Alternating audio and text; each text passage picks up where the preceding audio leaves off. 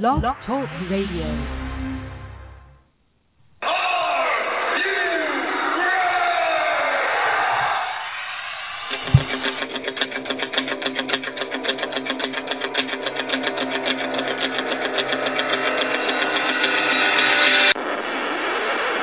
It's time for the Show!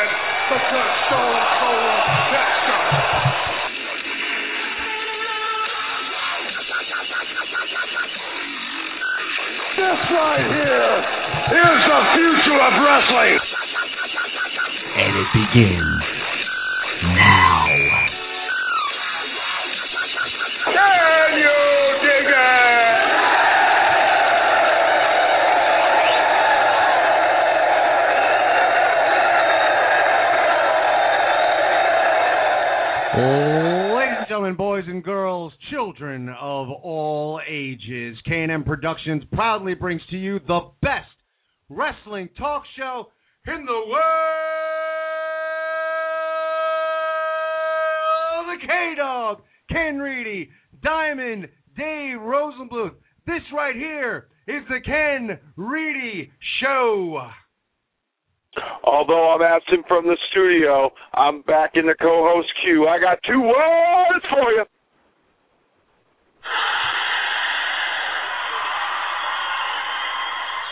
Woo! And there you have it. Thank you for tuning in to the Ken Reedy Show. Myself and Dave, as the co pilot, we are here to give you the best in pro wrestling talk. Uh, give us a call, 347 838 9815 is the number to call to get your opinion out here. Let us know what you're thinking about the world of professional wrestling. A couple things coming up for this show. September 8th in Shelton, Connecticut. Yours truly will be a guest ring announcer for Wrestle Jam, the Ken Reedy Show, proud sponsors of Wrestle Jam. So come on out September 8th. And M&J Collectibles, September 21st, doing an exclusive Vader signing in Enfield, Connecticut. So be sure to check that out. And as always, check us out on Facebook, facebook.com slash the Ken Reedy Show. Always stuff there. Want to hear from you. Want to hear who gets your nod of approval this week. So check out our page over there. And uh, we always got a Raw thread going on each and every week. Want to hear what your opinion is. And as always, we're on Twitter at the Ken Reedy Show. Dave, how are you feeling tonight? I'm doing okay. I'm missing the studio though. I really enjoyed the uh, the VIP treatment I got last week, being uh, in the co-pilot chair in the studio. But other than that, I'm doing good. It was nice having you over here in the studio last week. Uh, it was cool just seeing your smiling face across the room as we do the show. My smiling face. How cute. But just let everyone know, head on over. You know, if you have a friend who likes wrestling and maybe has not checked us out, we are at 197 likes on our Facebook page right now. We need three more for that magical 200 number. So can we get three more? Can we get three more before the end of the show? Maybe, perhaps. Go over to facebook.com slash the Ken Reedy Show and uh, just let everyone know. And we have to thank you. And uh, for the month of August, you know, it's been amazing uh, how things have grown here on the show. And and last month we were really excited for the first time. We crossed a threshold and we we got over a thousand listens uh, for the month of July, and we're pretty proud of that. Uh, uh, again, thank you all for the support. And then we got into August, and uh, we crossed a thousand, and then we crossed two thousand listens, and uh, we were really excited about that. But uh, coming into today, we have actually crossed the three thousand listens mark for the month of August. Three yeah, buddy. I, I'm just I'm floored. That, that's just that's so cool. So uh, thank you all for the support. Uh, keep it coming. Uh, we'll be here each and every week. You know, and as I say that, we'll be here each and every week. But next week we're going to take off Labor Day weekend. So head on over to our website. Check out some of the archive shows. 'cause it's Labor Day weekend, and we figured, you know what? Why not just we'll take a week off, and then with great anticipation, we'll be back giving you the best in pro wrestling talk. And we are coming off of last weekend a SummerSlam event, the quote WrestleMania of the summer. Dave, what did you think of SummerSlam last week? Um, solid show. It wasn't anything that like blew wrestling fans out of the water, in my opinion. Um, what, what there wasn't a dud on the card. I, I, I overall enjoyed it, but it wasn't like, wow, I gotta get that on DVD. I can't wait till it comes out. You know, it wasn't anything like that. Yeah, I kind of feel the same way. It was weird because when we're here on the show, we were doing our SummerSlam pregame spectacular, and we were talking about it, and we're in agreement that the card looked good, but uh, there was nothing on it that really wowed us. Like we weren't clamoring to see SummerSlam. It wasn't like I can't wait till eight o'clock. It was all right. SummerSlam card looks good, but for whatever reason, the card didn't have uh, the juice that a big pay per view usually has. Um, interesting that as far as what we thought going into SummerSlam, it kind of panned out coming out of SummerSlam. We kind of, I agree with you, Dave. I kind of came out of it with, uh, it was good, it was entertaining. Uh, you know, kept my interest. I wasn't, I, I didn't come out of it thinking, Jesus, why did I spend uh, that that money on on the pay per view, or or you know, annoyed, or WWE sucks, or any of that. I didn't come out of it like that, but I didn't come out of it, you know, wowed. You know, I didn't, you know, uh, you know, like after Brock Cena I mean, my phone starts ringing. Wrestling fans, we're calling each other, we're texting each other. We're blown away by that match. It was one of those things like I, you know, can't wait wait a week for the show. Got to talk about it right now because it just was so uh, incredible. Uh, SummerSlam did not have that effect. Um, uh, it was just it was it was a good event, not a great event. And we're to go right to our poll question on the KenReedyShow.com. Be sure to check out our website because uh, always got cool stuff there. We got blogs and everything, and uh, every week we try and throw down a poll question uh, to get a a take of the wrestling fan psyche. And um, this week we asked, uh, what was the match of the night uh, on SummerSlam? And overwhelmingly, with 81% of the vote, was Jericho versus Ziggler. And I would tend to agree with that. Um, questionable booking on the WWE's part, perhaps. Uh, the opening match of the night, in most people's opinions, the match of the night. Uh, good booking, Dave. Uh, you know what? I, I mean, I don't mind that that opened the show because you you know for a big show like SummerSlam, you need a big match, and with a guy of Jericho's caliber and experience, and someone like Ziggler, I think it fit that the two of them open up the show. You need an exciting match to set the tempo for a pay per view, especially like SummerSlam. Um, it wouldn't have bothered me if it went on in the middle of the card and you had Mysterio and Miz open up the show, but I think they wanted a somewhat they wanted a babyface win to open up the pay per view, and Jericho obviously going over on Ziggler, it helped that. It set the tone for the rest of the show. It didn't say, "Oh my God, I can't wait to see what's coming up next," but it was a, it was a good opening match that got the crowd pretty fired up. So to me, I don't mind that it was there. Could it could it have been moved somewhere else? Yeah, absolutely. But um, I think for the most part, it that spot on the show was a, a good spot for that match. Yes, I, I think I would have preferred to see it somewhere in the middle, but it's it's 2020 hindsight. Um, you know, yeah. who knows what was going on behind the scenes as as the show played itself out. Um, you know, and I agree with the pollsters. I, I think that it was a uh, it was the match of the night. Um, uh, you know, it's interesting to have the match of the night be the the opening match. Um, yeah, I don't know how I feel about it. Uh, I think for me though, I would have liked to have seen it somewhere more in the middle. Uh, it's tough. It's a tough call, like when you're booking things. Uh, I get. I mean, it opened it up with a bang. Um, I was really optimistic for the pay per view coming out of that match. Uh, but a match like that being first, it did kind of, as much as it set the tone, it also the rest kind of I want to say a letdown, but it kind of was a letdown. Um, again, saying that we didn't think the uh, pay per view was terrible, but it was it was a mediocre pay per view, um, which is not what one of the big four wants to hit. You want you know the big ones to be uh, big. You want them to be huge. You want people to come out thinking uh, that was a great pay per view, and uh, just didn't. But uh, 24 hours after Jericho goes over on Ziggler, Jericho done in the WWE contract, WWE contract versus Money in the Bank contract, and Ziggler goes over on Jericho. I, I like this. I I think it's great. A guy like Jericho who gets the business, who is putting over uh, the young star. Uh, he's got the Money in the Bank briefcase. You figure he's going to be wearing uh, probably the World Championship at some point in the not too distant future. However, did Jericho, did this feud with Jericho do enough to put a Dolph Ziggler over? Um, I think it did. I I mean Ziggler's been showcased as a, as somewhat of a big deal on the rise um, in recent months, um, and working with a guy like Jericho definitely uh, you know uh, you know up the status for Dolph Ziggler. And I think more more of the wrestlers are now anxious and looking forward to working with Ziggler now that Jericho is gone. Um, I mean, I see bigger and brighter things. Obviously, you feel I know I know you feel the same way, Ken, and most of our listeners do um, about Dolph Ziggler and how talented he is.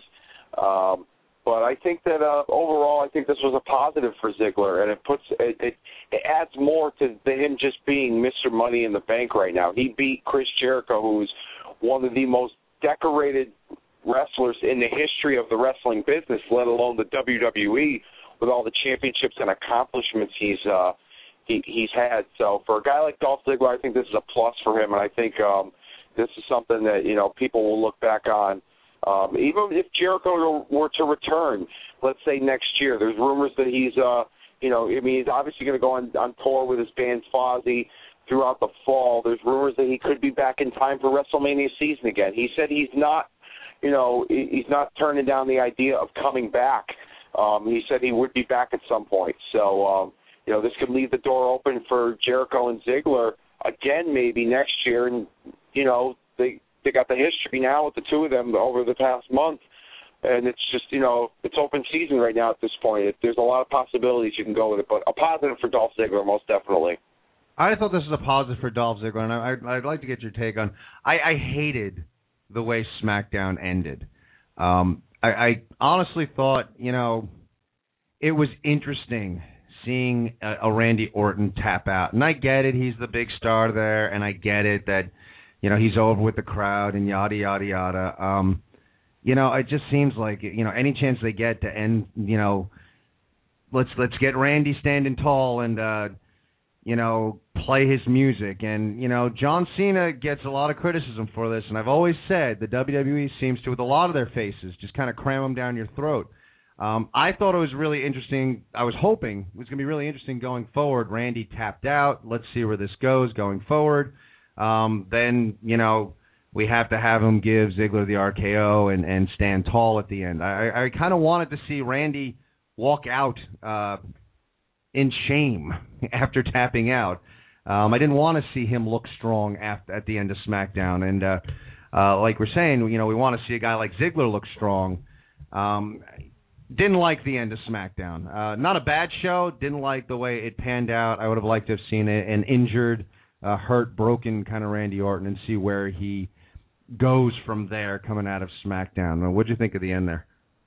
Um, the end. I mean, the only the only thing I could think of is as to why the end happened the way it did was because you saw on on Friday night that Ziggler was attempting to cash in, and they want to tease it a little bit here and there so that they can show that he's you know he's got his eye on the ball and he wants that title but they had to find they're not sure when they want to do it. So obviously the the Orton spot in a sense made sense.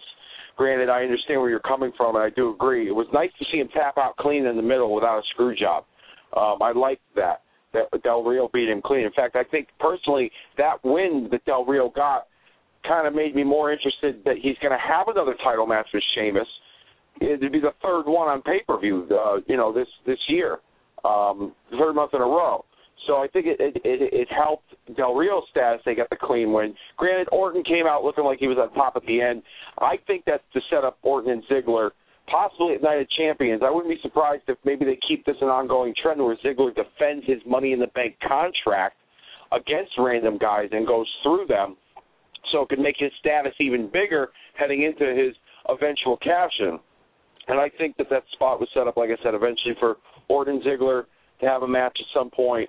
And um, you know, if that's the case, I think that sets up Ziggler to eventually beat Orton.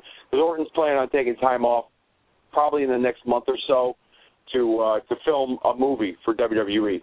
So um, I didn't mind it. I would have liked to have seen maybe Orton walk out, you know, holding his arm, kind of looking, you know, defeated, so to speak, um, after his defeat. But at the same time, I think the the the spot made sense. Um, so I don't have any, you know, particular issue with it per se. Yeah, I mean, we'll see where where they go with it. Um, and I agree with you. I, I it did a lot to uh, make Del Rio look stronger. Um, you know, and I liked that a lot. I, I almost wish you know we ended SmackDown with Del Rio's music playing. Um, you know, I just and, and they got to be careful. I mean, we're both big Ziggler fans, and looking forward to see what they're going to do with him. And you know, I, yeah, if they have him put the, um, I think that's a great idea. I mean, they put his his contract on the line against Randy, and he beats Randy. Uh, it's building this guy. Uh, it's building him the right way uh, to be a main eventer. Uh, however, I I don't need to see him running out with the briefcase, you know, all the time. He ran out no, once I, already. I agree with you. I, I'm okay with the one. He ran in once. He beat Sheamus down with the briefcase. Was going to cash in, and then thought better of it. It's fine. He doesn't need to run in again, unless he was actually going to cash in. Um, you know, they're overdoing the "I'm going to cash in, no, I'm not" thing. Uh, this is another thing, and we talk a lot about this. That's a less is more. Like, make it a surprise. Um, it's getting to the point where you kind of sit there and you're kind of waiting.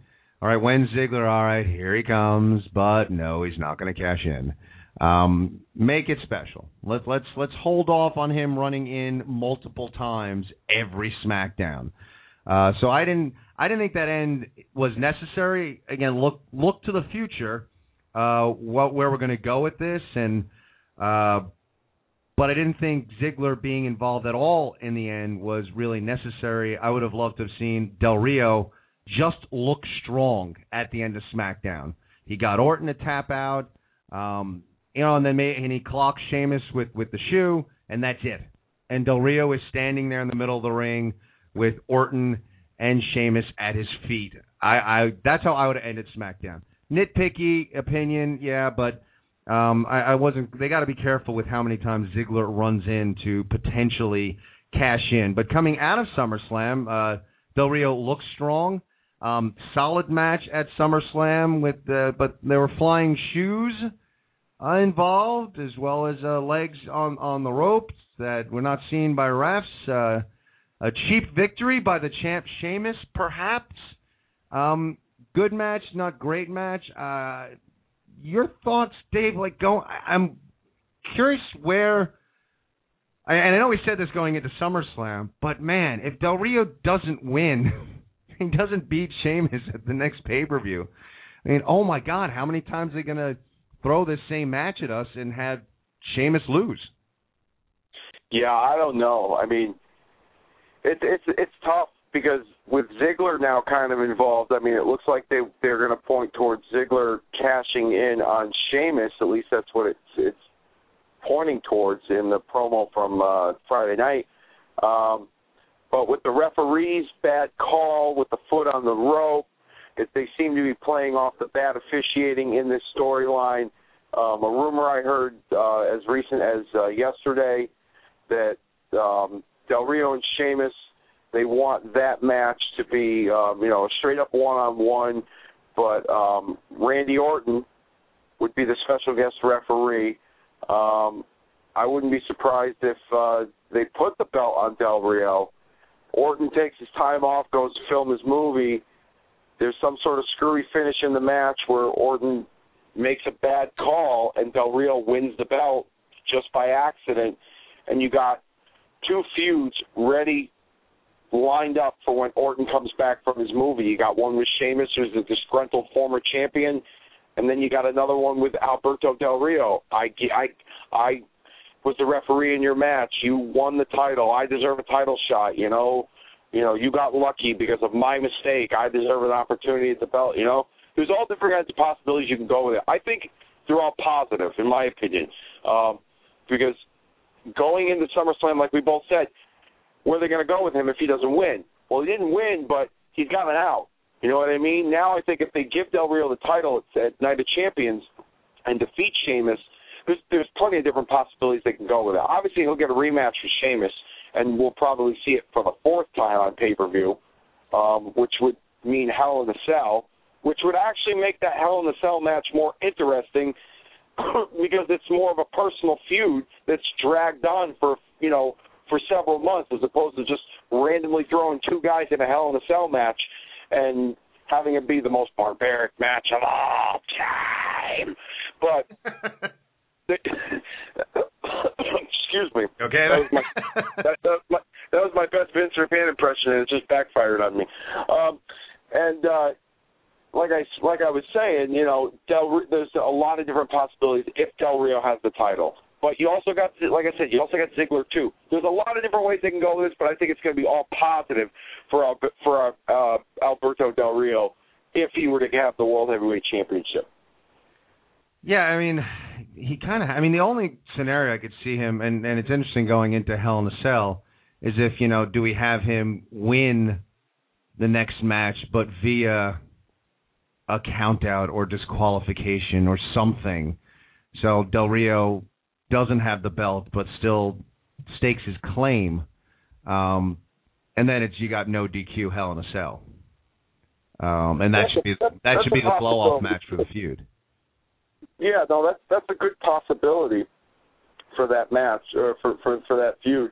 However, I think they've they've really run Del Rio and Sheamus um, as long as it can go. I mean, you know, I, I'm okay with the feud because it's a fresh matchup. I always I'm always a big proponent of fresh matchups, but I don't think these two have really clicked as well. I think Sheamus is not really comfortable in his own skin as this baby face, and and uh, you know it's just not really working with Del Rio. You know what I mean? They try and play him up like he's some poor Irish kid, you know, and obviously they're trying to go with the rich versus the poor scenario at times.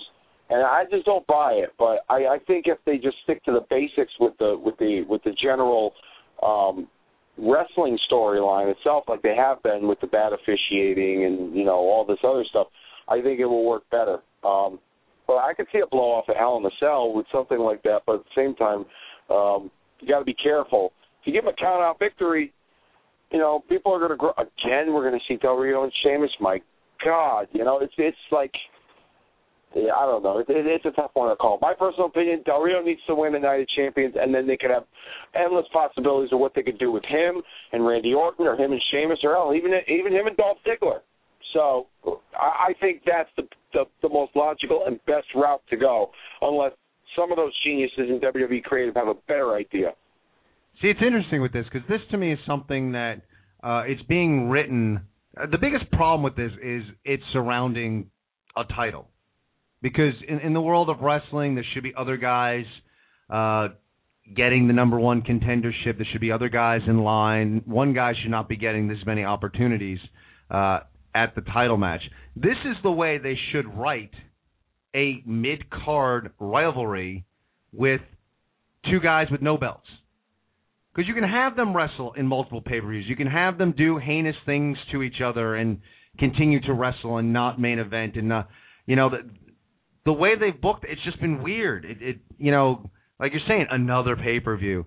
Um, yeah, I mean, I, I, you know, now that they're going for, I mean, who knows? Who knows? Maybe we have. I mean, I agree with you with Sheamus. I'd like to see Sheamus back as a heel. Um, who knows? Maybe he uh, kicks Orton's head off his shoulders after uh, some sort of bad decision, and that's the story to get uh, Randy off TV for a while. That you know, the guy who is kicking people in the head winds up getting kicked in the head himself, and he, he's out due to injuries sustained from Sheamus. Uh, you know, who knows? But uh, yeah, it's like how how much how many more times can they throw these two guys at us for the World Heavyweight Championship? Now, again, it's interesting. If there was not a championship involved, and these were just two guys that hated each other, they could wrestle a lot at different pay-per-views.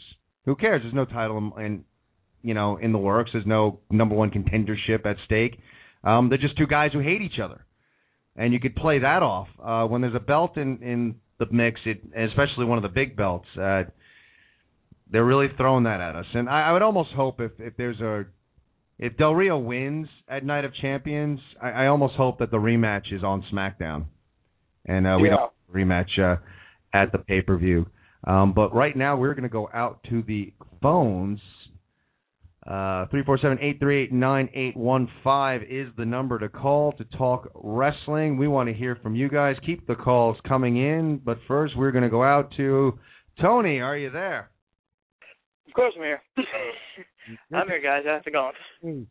Just in case you guys don't know, Tony is our world class blogger. Writes a gives us a write up on every show over the course of the week. So uh you know, we've even talked about it on this show. You know, we've had technological difficulties at home, DVR issues, and uh you know, you want to missing a show, go to the kenreedyshow.com, check out Tony's blogs. He gives us a nice synopsis of each and every show. Tony, what'd you think of SummerSlam?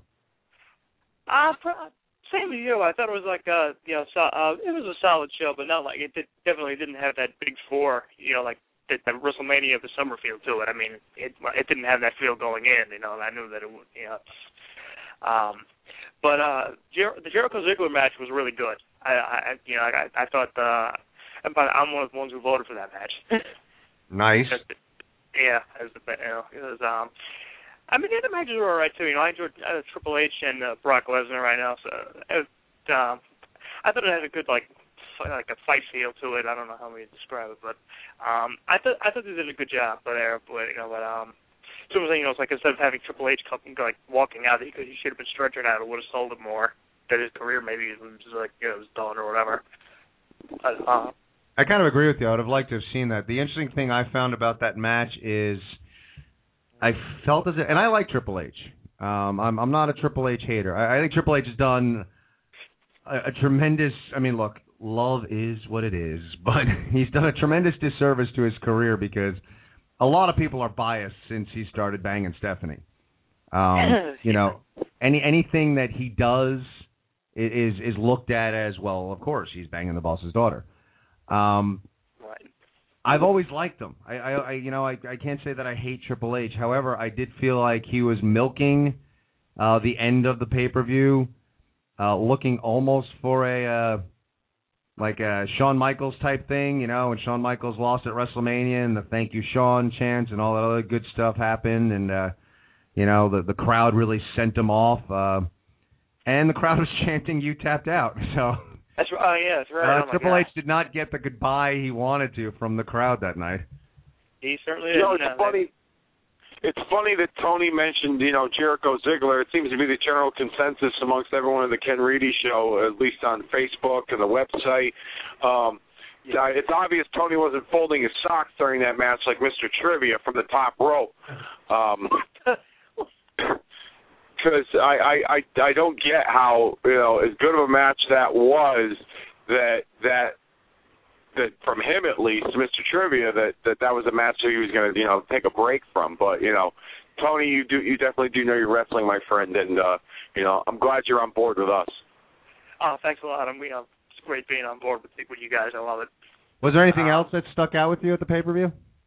Uh at the pay per view, um, not really. Well, I mean, you know, the Sheamus Del Rio match I thought was um good match, but I thought the finish was kind of you know cheap finish. You know, with the foot on the rope and then the ref missing it. Um, even the uh, the triple threat match I thought was uh it was mostly you know I thought it was like you know the Cena and Punk were just you know like getting some offense and on Big Show and Big Show just tossing them around and then the, the double submission was like oh my god I was just like what are they it's like what then uh, you know when that happened I was just like oh no what are they gonna do now and then uh yeah of course they just restart the match I mean they should have just had Cena and Punk at that point you know that's that's one thing I don't like about the like the the uh the three way and four way matches, you know, it's like you get one pin and it's like you do something like you know. So I I I, I was never into the whole one fall thing with a triple threat or a fatal four way and that stuff because you know it's like the whole thing about I don't think it didn't but the whole thing about the champion not having to actually lose the match to uh, lose the belt, I've always found that to be kind of I don't know. I, never, I was never really into the, into that.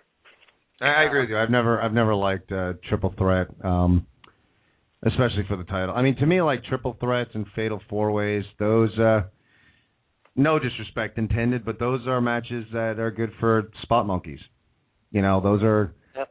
great opening matches that you can have like four guys that are are you know incredibly athletic and do uh you know death defying spots and uh you know you throw all those guys into a match and that that uh that's that's when I like those kind of matches, triple threats and fatal four ways. Um, I, I don't like them as as near main events. I, I would agree with you on that, Tony. Yeah. And um, like I said, um, you were saying you were talking about uh, the end of SmackDown too. Yeah, that was uh, what what happened? Um, Ziggler got RKO, right?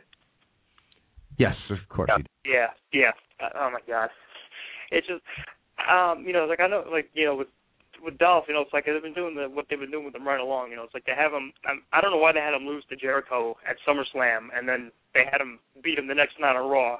But Jericho flattened him anyway. You know, so it's like, you know, it's, it's you know, it's like Jericho's leaving. He could they could have done something like maybe like I don't know. Since the match was on, on the SummerSlam pay per view, they could have done something where Dolph won, and then it was like you know they could have written Jericho out somehow, you know, somehow on there, and like mentioned the next night on Raw that you know it was like, oh Jericho got you know got injured or whatever, you know, instead of having the rematch on you know like on, on Raw the next night, and then you know it's like they have you know Ziggler wins, but Jericho just kills him and kills him afterwards. I mean, it's like I don't know. I mean, it's like I said, I hope Dolph doesn't get the um, you know the Swagger uh, title run. Yeah. Uh, what are your thoughts though on like now that you mentioned that? Uh, do you think uh, Ziggler? You know, do you think they're building him in, in an, effective way? Do you think he's going to be a, a good champion? I mean, you brought up Swagger. I mean, are we looking at a, a the building of a bona fide star, or are we looking at another Swagger championship run?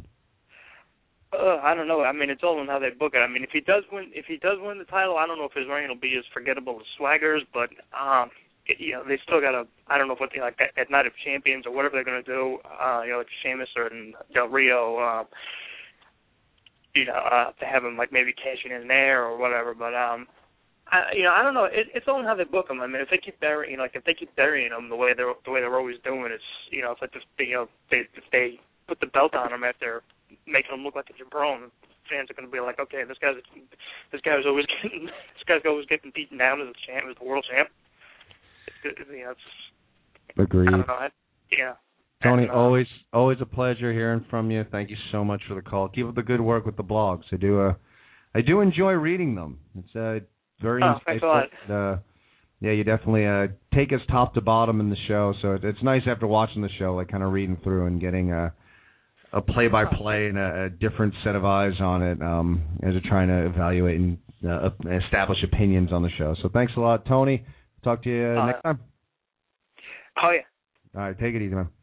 All right. Thanks a lot. Tony, our expert blogger. Um, yeah, so uh, I guess a lot of people are obviously in agreement that Ziggler Jericho, um, you know, was the match of the night. The interesting thing, it's funny because uh, you know Mr. Trivia said about you know folding his socks. The interesting thing, and I don't know, you know, he might be right. Um, he might not be, but it is interesting. Like, where does Ziggler like is Ziggler a guy to put fannies in the seats?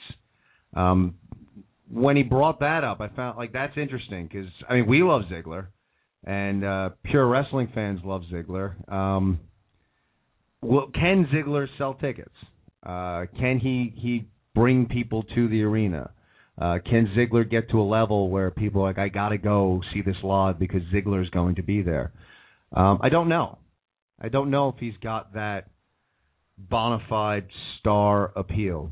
Definitely though, a very talented individual. So uh we'll see. But let's stick with the phones and we'll go uh let's see. Answer one call, you there? Hey, it's Mike Farr. How are you guys tonight? Doing all right, Mike. How you doing? Okay, I agree. Um, I agree with uh, you guys wholeheartedly. Um, I I was looking forward to the Jericho uh, Ziggler match, and I liked where they put it. They put it on number one because look at you know the big main event was Brock Lesnar versus Triple H. That was a that was a bust. I'm a big Triple H fan, and to me that was a bust. And the, the triple threat match, what's going to happen with that for the championship? That was a bust, in my opinion. Um, but if I was the booker, yeah, I would put I would put Y2J versus Ziggler, and that would that's what I would do. So it's interesting. So you're you're a Triple H guy. I'm a Triple H. Yes, I am. I am a Triple H fan from um when when he first um came onto the scene um from WCW. I liked him. Well, I liked him when he was with WCW, but I liked him better in WWE. And you know, yes, he married the boss's daughter, but you know what? The guy goes out there and he busts his he busts his butt. You know? I agree with you. I mean, I I think uh, sometimes Triple H garners a, a, a little bit too much criticism. Uh, you know, he, he's better than people give him credit for. So you thought you thought the main event though against Brock Lesnar fell a bit flat? Yes, I did. Um, I think you know I've seen I Brock, Brock Lesnar got hurt. Obviously, I mean everybody saw it. Triple H ran him into the stairs. He got hurt. Ow, my That's stomach. What, sorry. Continue, Mike. Oh, I'm sorry. Uh, uh, I was just gonna, just going to say he got hurt, and that's why Triple H um, pedigreed him on his side. A lot of people were going, "Hey, why did he pedigree him on his side?" But I just thought that match was a bust. I mean, in everybody's expectations, who's going to run down to the ring and who's going to help out, where Shawn Michaels plays a role in it. I don't know. That's that's my opinion. But I will say this though about Ziggler. I think he can put fans in the seats. They just have to bring him up right. Just like John Cena, everybody's like, "Hey, John Cena's unhappy about his character." No, duh. I mean, they need to turn him heel. Let's turn John Cena heel. Ah, the John Cena heel talk. I'm saying maybe he'll get respect because you know what? You could put him up against. Hey, we put him up against uh, the Big Show. You know, you know, you know, they they they just they're not doing the right stuff. But I like John Cena. I like Triple H. I love Ziggler. I think he's he's becoming the guy. And Y2J, by the way, I seen him Friday. You you saw him he Friday? Was, uh, he, yes, he was performing at PNC with Shine with Shinedown. A part of he was Fozzy. He was he was great. oh, they were good. They were Fozzy's a great good band. Fozzy's a very good band. Yes, But I saw. I've Jer- seen them once. But that's Jer- that's Jericho. I've seen that band about maybe ten times. But that's Jericho. Whatever Jericho puts into his art, he does it. But I I just you know I just I love it. And Jericho's a stand-up guy, and I give a lot of respect to Jericho, and I give a lot of respect to every wrestler that puts on the tights that wants to do it because that's in their heart. Amen, but that's brother. about it. But that's about it, boys. And uh, you know what? I've been plugging you guys, and I'm going to keep on supporting the Ken Reedy Show because you guys are, are you know, are big, uh, you know, big time wrestling show, and you put your heart into it. One more thing I just want to say, Barbarian, whoo, my friend. bye bye, bye bye, guys. Thanks Thank a lot you. for the call. I'm gonna. Can you put me on hold so I can listen to it? You got it. All right, thank you.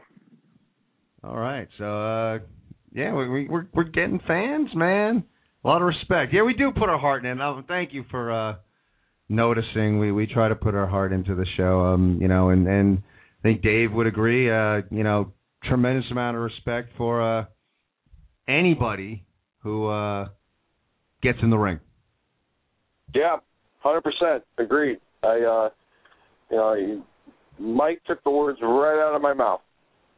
Yeah, I mean it, it's funny, you know, going, um, you know, check out the Body Slam Wrestling Organization, uh, good independent promotion. But uh, again, like I said last week, they were nice enough to uh, let me get in the ring and take a couple bumps. And uh, man, I got to tell you, it's interesting watching wrestling now because I I'll see someone take a bump off the top rope, and I just I feel like the biggest pussy because I, I just took a couple of back bumps, a front bump, and uh you know, I was sore for a couple days to be honest. Uh I'm still feeling it in my neck over the course of the week and uh I, I can't fathom what these guys do. Um not only they do more in an individual match, but they're having matches uh night after night and uh you know, I had a lot of respect for what these guys do beforehand and uh after taking a couple bumps, uh got tremendous amount of respect uh for what they do. So the next time you look, you watch a wrestling match and uh, you want to criticize or whatever, uh, you get in the ring,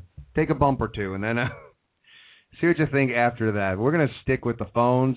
Keep the calls coming. Three four seven eight three eight nine eight one five. The Ken Reedy Show, the best in pro wrestling talk. And caller, are you there? Ken Reedy. Uh, is this Mr. Trivia? Yeah, I heard somebody out there talking smack about me. All right. It wasn't back. It was just it was just an opinion. I disagreed with your opinion. That's all. what I mean, about Bob Ziggler? How about the Ziggler Jericho? Because last week you said you were going to fold socks during that match. You know, I just disagreed. I mean, you're. I have no, I have no problem. if You have an opinion, by by all means. You know, that that's Yeah. what we're here. We say we say what you think. You know, but you know, that's my personal opinion. I I wouldn't be folding socks during that match. Well- that's just my well, opinion. To be honest with you, I would probably rather watch an hour of TNA before I watch Dolph Ziggler and Chris Jericho again. Did you watch the match on, at Yes, I SummerSlam? did. Yes, I did. And you didn't think it was a good match? As, as a matter of fact, I gave the entire pay per view like a C. I, I probably agree with you there. That's that's. I, I I'd mean, give it. I mean, they had, they had to have a good pay per view because all the pay per views they've had this year have really stunk. But uh as far as that goes, I mean Triple H Brock Lesnar, I was I was disappointed in that match. I thought uh I thought Triple H would have done a lot more. Brock Lesnar really dominated the match. In my opinion, I mean he dominated the match. What would, what would be your match of the night then? Uh, I would have to say, unfortunately, I I I enjoyed the the triple threat. I only enjoyed the triple the triple threat because I just had this feeling. See, I told a friend of mine I said if John Cena wins the world title again, I'm never watching the WWE. And uh it's one of them things because as far as I'm concerned, John Cena and Hulk Hogan, between the two of them, they have you can put their wrestling ability in a in a water bottle. But like I said, between the two of them, they were WWE champion because they put butts in the seats. And that's what it's all about with Vince is putting butts in the seats. I think that I think yeah, have a good night. I think the Night of Champions is probably going to be a real fabulous pay per view. I'm looking forward to that one. And uh but as far as the thing goes with Dolph Ziggler, I don't know. I just I just find it hard to cheer, to root for a male cheerleader. I mean, I know he was on the Spirit Squad, which was probably the second biggest joke in wrestling next to Doink the Clown. But uh other than that, I mean, like I said, I'd give the pay per view a C. But uh, in in closing, I'd like to mention also that uh, um, ETW, Extremely Talented Wrestling, is going to be at the Bristol Boys and Girls Club in Bristol, Connecticut, on October 27th. Come on down and see Jay, Jay Buster versus Damian Darling. Don't forget to watch, the, listen to the Ken Reedy Show because that's where that's where it is on internet radio. Because That's you know, right. because you know the top rope is where it's at on TV. And tell us how, how And, can we uh, watch uh, Top Rope? Yeah, and the uh, the roundtable went good Thursday night. Very know, good. We had, we had a great show. Ox Baker and Mario Mancini stole the show. But, now, if we, uh, if we want to watch if we want to watch old episodes, is there a way that we can catch some archived episodes of Top Rope? yes, there is. You can go to nhtv.com, click on the link button, scroll down to the top rope, and all 33 of our episodes are on there. Very cool. So that's nhtv.com. nhtv.com. Very and then on the left hand side, you just click on the link button, and when you scroll down, you'll see the link that says Top Rope, and all 33 of our shows are there. I'm just over here in uh, Newington. I, I was able to see a, a little backyard wrestling today, and a lot of these guys got some talent. You know, Very hopefully, we'll see, hopefully we'll see some of these guys in uh, in the big time in a couple of years. Quite a few of them got a lot of talent. But uh, Ken, hopefully, uh, hopefully, you know, we'll get a chance to hear from you on the show. It's like I said, Top Rope Tuesday nights at 7:30, channel 99 AT&T Uverse out of Wallingford, WPAA.TV. On the internet, you can watch it live at 7:30 every Tuesday night. Sounds good. Thank you so much for the call. Be All sure right, to check Ken, you we'll out. you. Top Rope. All right, bye bye. Take care. So yeah, not not a not a Ziggler guy, Mr. Trivia. Yeah, Um, that's obvious. Yeah. But, but yeah, respect, I respect his opinion. I can't, you know, can't knock the guy for having an opinion. Yeah. I think we we you know we like Ziggler here, and I, I, I you know and he, he he ripped Hogan. That took that was a lot for me to take. Yeah, I know. Coming from you, I'm surprised you didn't cry. Ah, you know, you got to let the callers get their their stuff in. It's funny though, you know, he brought up a good point, and you hear a lot of wrestling fans say this, and and I'm kind of because I kind of feel like it's a bit unfair. Um, but he's, you know, he said a friend of his said if if John Cena wins the title, he's not watching uh wrestling anymore, the WWE anymore. Um, he hasn't had the title for a while. He's going to get the title again at some point. Um, he's John Cena. He's relatively healthy. He's relatively young. He is the guy they market the company through for better or worse. Um, yeah, he's going to get the title soon. And you know what? They're not cramming his title runs down our throat right now. Uh, he hasn't had it since last summer. Um, I don't know. Is that? I mean, you know, we're we're kind of. I think both of us, Dave, we're kind of in agreement. Like we're not Cena fans per se, but we we defend the guy because we don't think he we we think he gets some unfair criticism. Uh, he has some limitations in the ring. But there are some things he does well that he doesn't get a lot of credit for. Um, look, at this point, if John Cena wins the belt, and I do think there's a, a decent possibility of him winning the belt at Night of Champions. Um, he's had a long stretch without it. I, I, I don't know. I think that's kind of a, an unfair benchmark to say I'm not going to watch WWE TV anymore if uh, you know Cena wins the belt. What do you think?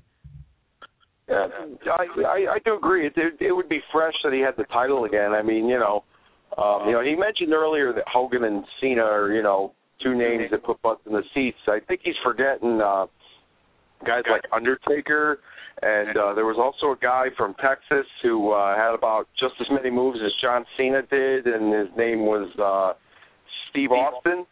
Um, so, I mean, you know. Uh, having Cena as a champion, it's it's going to happen eventually.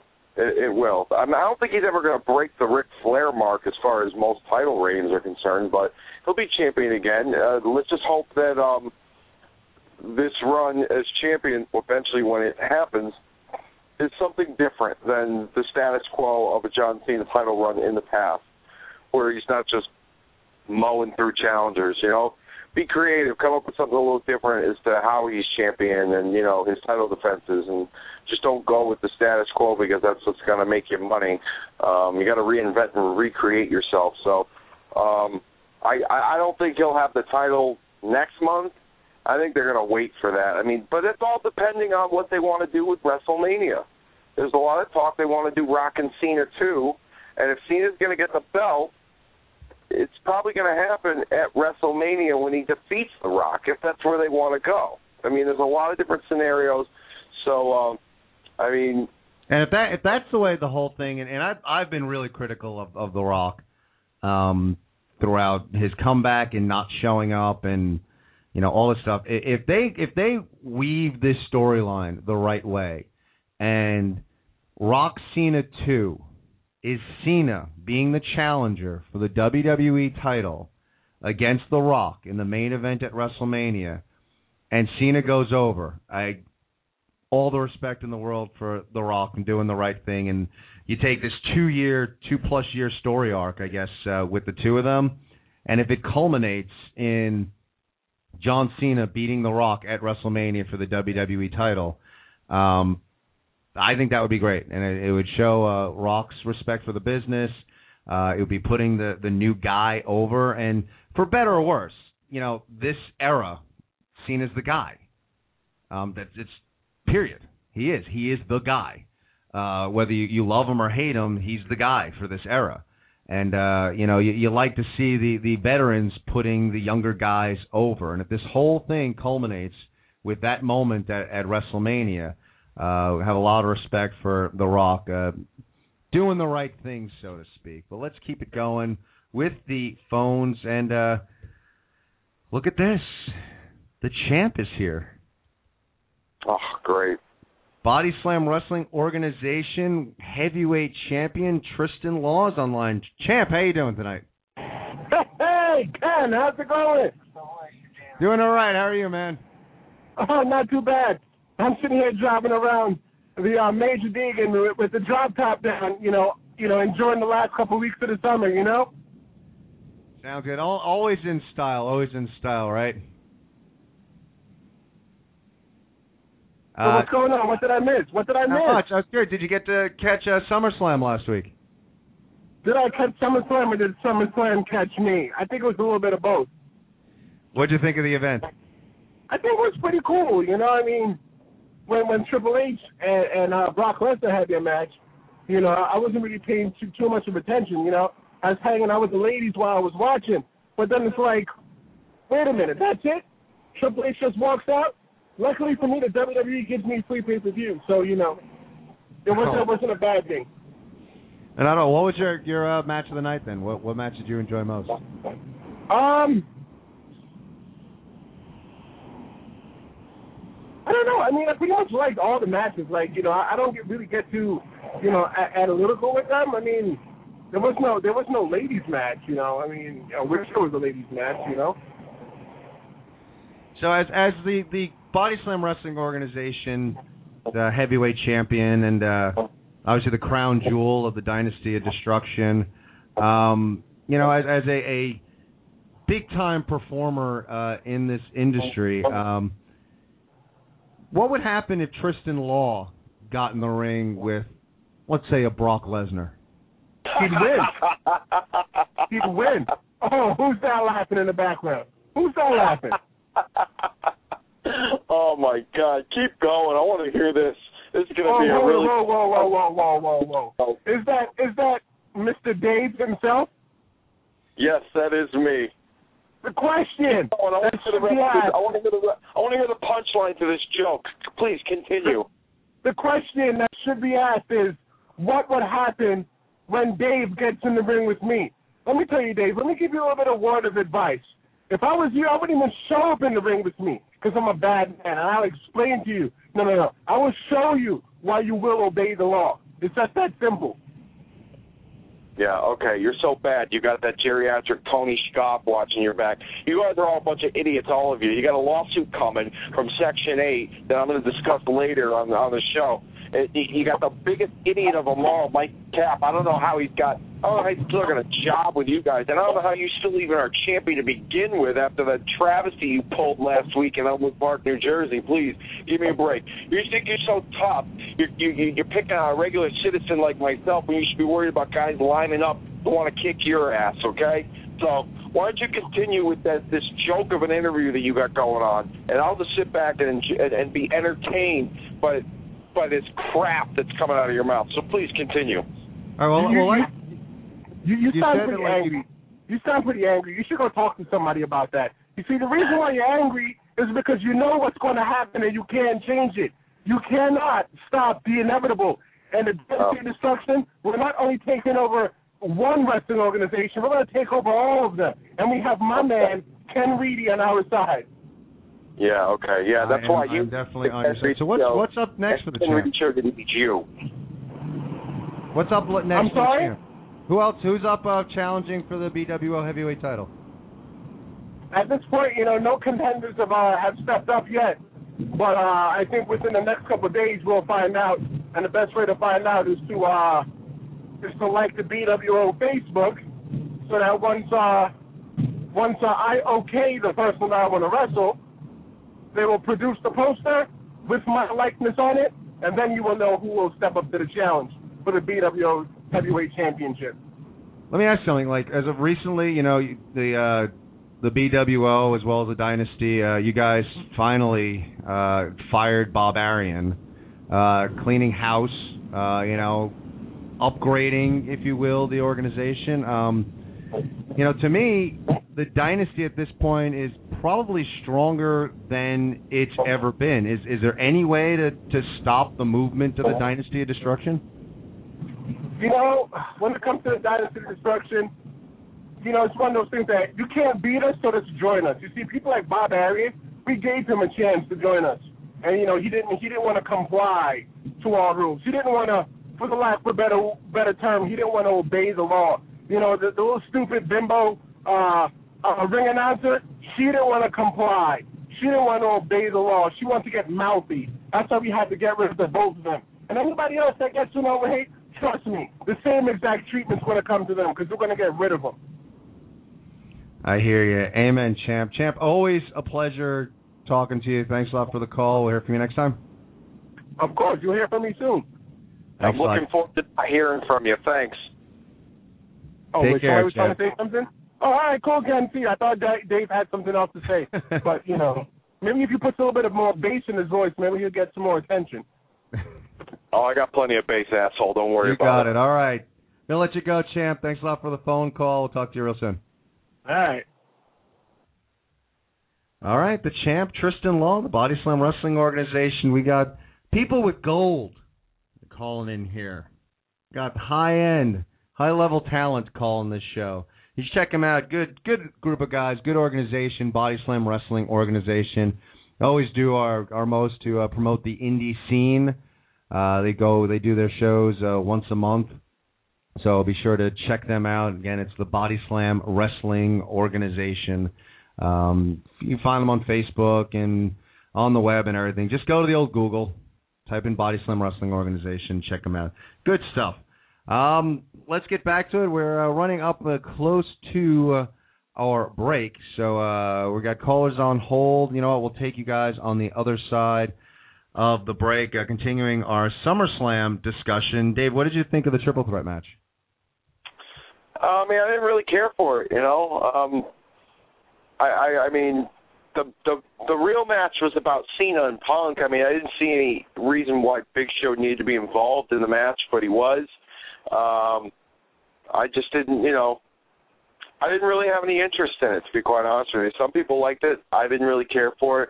Um, I did like I did like the finish. A lot of people say it was a cheap finish that Punk just kind of rolled in and got the cover after Cena did the dirty work, and uh, I did like it because it was starting the slow build to his real heel turn that's going to take place. Even though he kind of turned heel at Raw 1000, it's it, it just keep it just keeps piling on, and eventually, you know, Monday night we saw that when he kicked Jerry Lawler in, in the head and he started to really garner some serious heat from the audience. Um, so, uh, but I, I, I didn't. Other than that, I didn't really care for. I didn't see the point in AJ coming out and restarting the match only for you know. I just I wasn't thrilled with it. And then, to be quite honest with you, I think Big Show's a great athlete, but I just didn't think he really added anything. I thought it would have been a better match if it was just Cena and Punk one on one. Personally. Yeah, I, I agree with you. I, you know, it was an okay match. Again, I, I talked before. I'm not a big fan of the triple threats uh, in these sort of situations. Um, I like the finish, honestly. I, I think it's, uh, you know, they're they're trying to build him as a heel. It's kind of a dick move. I mean, works, worked for me. Um, you know, it is one of those things. Again, like we know it's wrestling. We know, uh, you know, it's not. You know, the the outcome is predetermined, and we get that. Um, but you're trying to create a, a world that we're supposed to believe that everything that's happening is a, a real athletic competition. Um, you know, Big Show tapped out. Uh, the match shouldn't have been allowed to continue. Um, you know what? And then Punk was the first one to put the hold on. Punk should have retained right there. If that's how you're going to write it out, that's how you're going to script it out. Um, so I, I didn't like the restart. Um, I, I didn't think it really worked. I didn't think it was necessary. Uh, they could have had that ending without the restart. Um, also, like you know, where else do you see a guy tap out but then still has a shot at the title? Um, that that I thought was weird. If you're going to restart the match, then I almost feel like, you know, I don't know. I mean, it's wrestling, so you can do whatever you want. Uh, you know, AJ could have come down and said Big Show's done, or uh, maybe Big Show's unconscious. I just didn't like the idea that Big Show just tapped out and then now all of a sudden he's he's got a shot at the title. Um, it just didn't work for me. Uh, it, it was an okay match. I can't say it was a stinker, um, but wasn't the biggest fan of that match. Um, we'll see what what it leads to. Um, but again, as we keep saying, you know, this is SummerSlam. This is one of the big four. Um, I, I think this match is going to lead to uh, a lot of different things. It's it's really facilitating, uh, you know, Punk's heel turn, a guy who comes in and takes the easy way out in his title match at SummerSlam. But SummerSlam, uh, I don't know. I always thought of it as one of those pay-per-views that uh, you're not necessarily using as like the uh, the the first act in in a long drama. You know that SummerSlam is one of those pay-per-views that should be a lot of finales happening, and especially with the uh, WWE champion. So uh, I don't know. We'll see where they go uh, moving forward with this whole heel turn. But uh, yeah, I agree with you. I think the match uh, left us flat. Um, you guys who are on hold, stick around. We're going to get to you after the break. But now it's time for Dave and his 50 50 update. Thank you very much, Ken. This is the Day 5 report only on the Ken Reedy Show, where I give you all the latest updates and, and the most compelling stories in the week of pro wrestling. In our top story this week, it is rumored that several names have been rumored to be inducted into the 2013 WWE Hall of Fame class during WrestleMania 29 weekend in April. These names are Mick Foley, Kevin Nash, Bob Backlund, JBL, and The Ultimate Warrior. WWE has been pushing hard to get Warrior inducted for several years, but an agreement between both parties has never been reached. It is also rumored that Warrior is open to the idea, as well as one final match to which WWE officials are also rumored to be open to that as well. The 2013 Royal Rumble takes place in Phoenix, Arizona, which coincidentally is the hometown and current residence of the Warrior. It's possible that the Hall of Fame announcement could be made that evening. Our second story, as most of you saw Thursday night, TNA wrapped up the Claire Lynch AJ Styles storyline on Impact. However, it's rumored that it ended prematurely. Sources say the actress who played Claire Lynch, her real name Julie Riley, quit TNA due to her real identity being revealed online as she was receiving threatening messages on her YouTube account from fans. It was also revealed that she is also the olive oil character from Popeye fame at Universal Studios, and fans began to recognize her. Universal Studios also the venue that holds TNA Impact Wrestling. The actress formerly known as Claire Lynch immediately shut down her YouTube account in fear that the threatening messages that she in fear that due to the threatening messages that she may have trouble obtaining future acting roles. She then quit the company immediately. Former WWE superstar Dave Batista will be making his MMA debut against Rashid Evans, not to be confused with UFC star Sugar Rashad Evans, before the end of 2012. The CES network stands for Classic Entertainment and Sports Promotions, will be airing the event and will be doing a four part series on Batista leading up to the fight according to the Wrestling Observer. It should be noted that the event has only been cleared for the CES channel, which means 17% of the United States will be able to view the fight.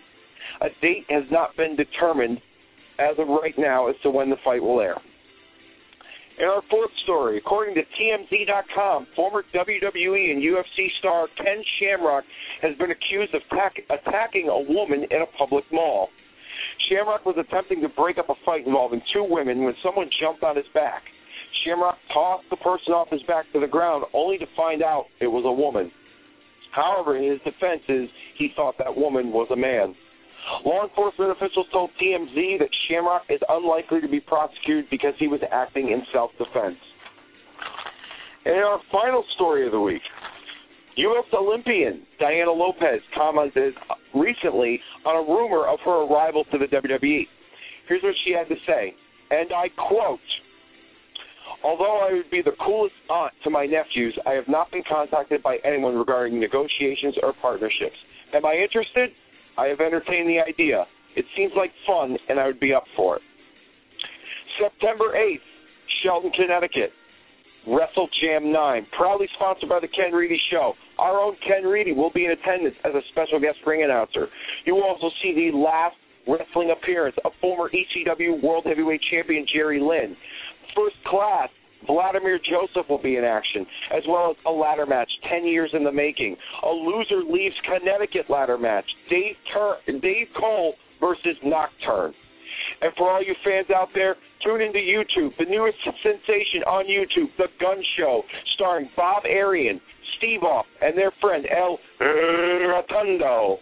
Check out facebook.com slash Bob Arian Gun Show for more information. And that, my friends, is your Dave 5 report this week, only on The Ken Reedy Show. Back to you, Ken. Go, go, go, go, go, go, go, go, go, go. Well, blow me down. It's me, Olive Oil. That's awesome, man. Like, listen, like she so is olive oil. She so works as olive oil. Oh, absolutely. That's hilarious. Thank God that storyline is over. We're going to get to that in a minute. But we're going to go right back after the phones because our man Dank has been on hold for a while. So let's get there. Dank, are you there? How you doing, gentlemen? Doing all right. How are you? Uh, hope the weather's better up there than it is down here. That's right. You're down in Florida. How are you guys safe? Everything? Um, Okay. uh, we're. We're we're up in Orlando, so it's just pretty much gray skies and rain right now. But down in West Palm, they're starting to uh flood. But you know, stay safe, live another day. Yes. Good luck. Yeah. Be safe. Um. Well, it seems kind of trivial that uh, you know, you're dealing with a hurricane. We're going to talk wrestling, but let's talk wrestling. Did you get?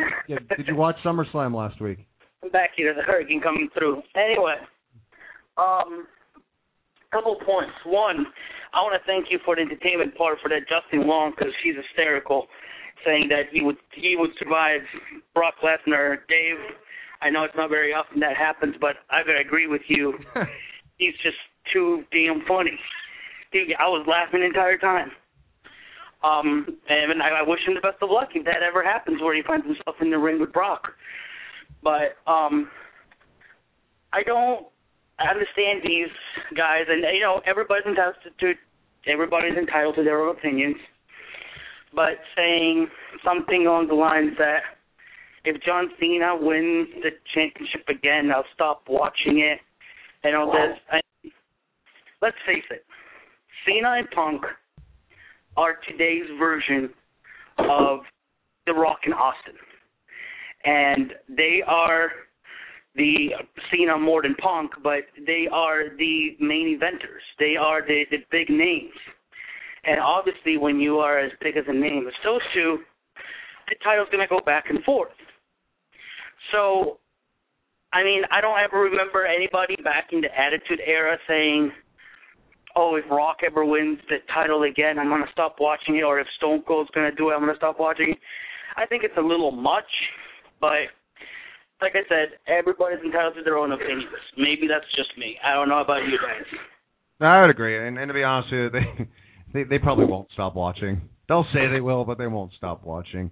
Um, I, I think the the look, John Cena's become a polarizing figure, and for a lot of quote unquote hardcore wrestling fans, internet wrestling fans, whatever you want to call them, um, I don't think it's John Cena per se. I think the problem is that coming out of the Attitude Era into the PG era, um, John Cena embodies that.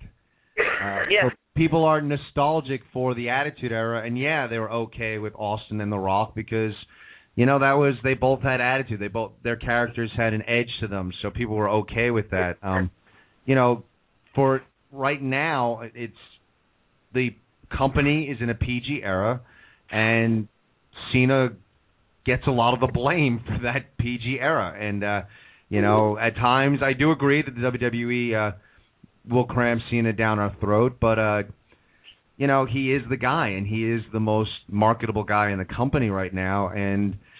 You know, it's it's tough to say if he wins the title again, you're, you're not going to watch anymore because he's going to. You know, he's going to win the belt. Um, you know, I'm not as big a Cena hater as as some. I mean, I think he brings some solid stuff to the table. good- you saying this, but like had you asked a couple months ago, I would have laughed at both of you. But I honestly think that if they can get him away from Vickie, that Dolph Ziggler could actually become the name that um Cena and Punk are.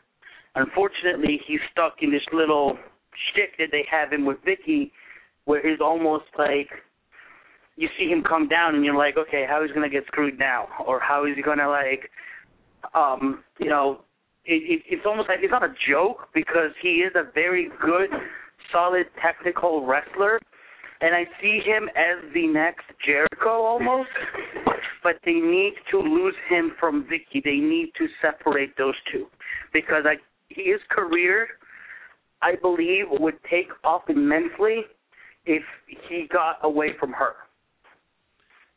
I It- think it's an interesting point. I, I'd like to, you know, I like Vickie, but you're right. I, it might it might be time. Um, it was a gimmick that served to put Ziggler over, and and Vickie is great uh, with drawing heat.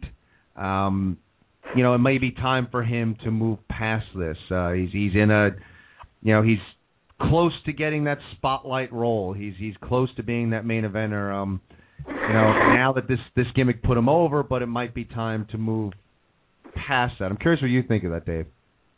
Um, I do. I, I think. I think that time will come soon. I think. I would like to see actually if like he wins the belt and he says, you know what, I don't need you anymore. You know, he kind of like kicks you to the curb. But I think that will turn him babyface, and I don't think the company wants to do that. Um, like you said, it was a tool to get him over by having her because she's a complete heat magnet. The minute she talks, and you know, the place erupts and boos. Um, so. uh I I think eventually that will happen. I'd like to see it happen. I think he can go on his own, but as as far as a heel goes, whether he wins the title or not, if that's where they want to keep him, if the reactions that he's getting doesn't change and the people aren't, you know, giving him huge babyface pops, I think they're going to keep him with Vickie Guerrero for as long as that goes until the tune changes from the audience. Once the audience starts to, you know, cheer him more and position and, and position him to be a fan favorite, then that's when they're probably going to have to pull the trigger and say, okay, now it's time to to to get rid of uh, you know Vickie and Dolph and split them up. And you could put Vickie on anybody else, depending on you know the the talent in that individual, and they'll be over. So, I I, I, I, I go ahead, Nick. No, I I think that if they want to keep her going the way that she is, a manager with the whole like almost comedic part, I think her and Santino should like be put together. Because Santino, let's face it, he's a joke. He, he he is a joke. He's like the men's version of the entire diva, uh, the, the diva section of the WWE. He comes out and people are like, okay, it's almost like I'm gonna go smoke because I have time to go have a cigarette. Santino's coming down. It's not gonna be serious. And I think that if they separate her from Ziggler, they should put her with Santino unless they change Santino completely and actually make him a serious wrestler. I'd actually, I mean, I hear what you're saying with Santino. I'd, I'd like to see them find uh, another young star, uh, someone who uh, needs some help. Maybe one of the, the the tag teams that's out there. Um, you know, someone that you know people people know Santino. Uh, find someone who who needs it uh, Yeah. she can really put over. Um, you know, I don't, I, I don't know. I, I mean, I, they they probably figure out a way to make it work. Uh, if they teamed up uh, Santino and and uh, Vickie, but I, I'd like to see Vickie move on. I mean, it's funny, and I don't know what the hell he's doing now, but I think uh, you know Vickie would have worked well well if uh, she actually separated from Ziggler and stuck with Swagger. Um, it's pretty, Yeah, well, I, heard- I heard Swagger's in the doghouse. Oh, I- I Swagger pissed someone off. Yeah, oh, from what I read, I just read this this past week that the reason why he has been um buried so much on TV, and it's only a rumor, it's only a rumor, but the rumor I've heard is that he's failed several marijuana tests from uh, in the WWE's uh, wellness policy, and they don't suspend individuals for smoking marijuana; they just fine them. I think upwards to uh, twenty five hundred dollars. Um, so I, he's been. uh he's been hitting the pipe a little too much, and that's why we haven't really seen him on TV as late.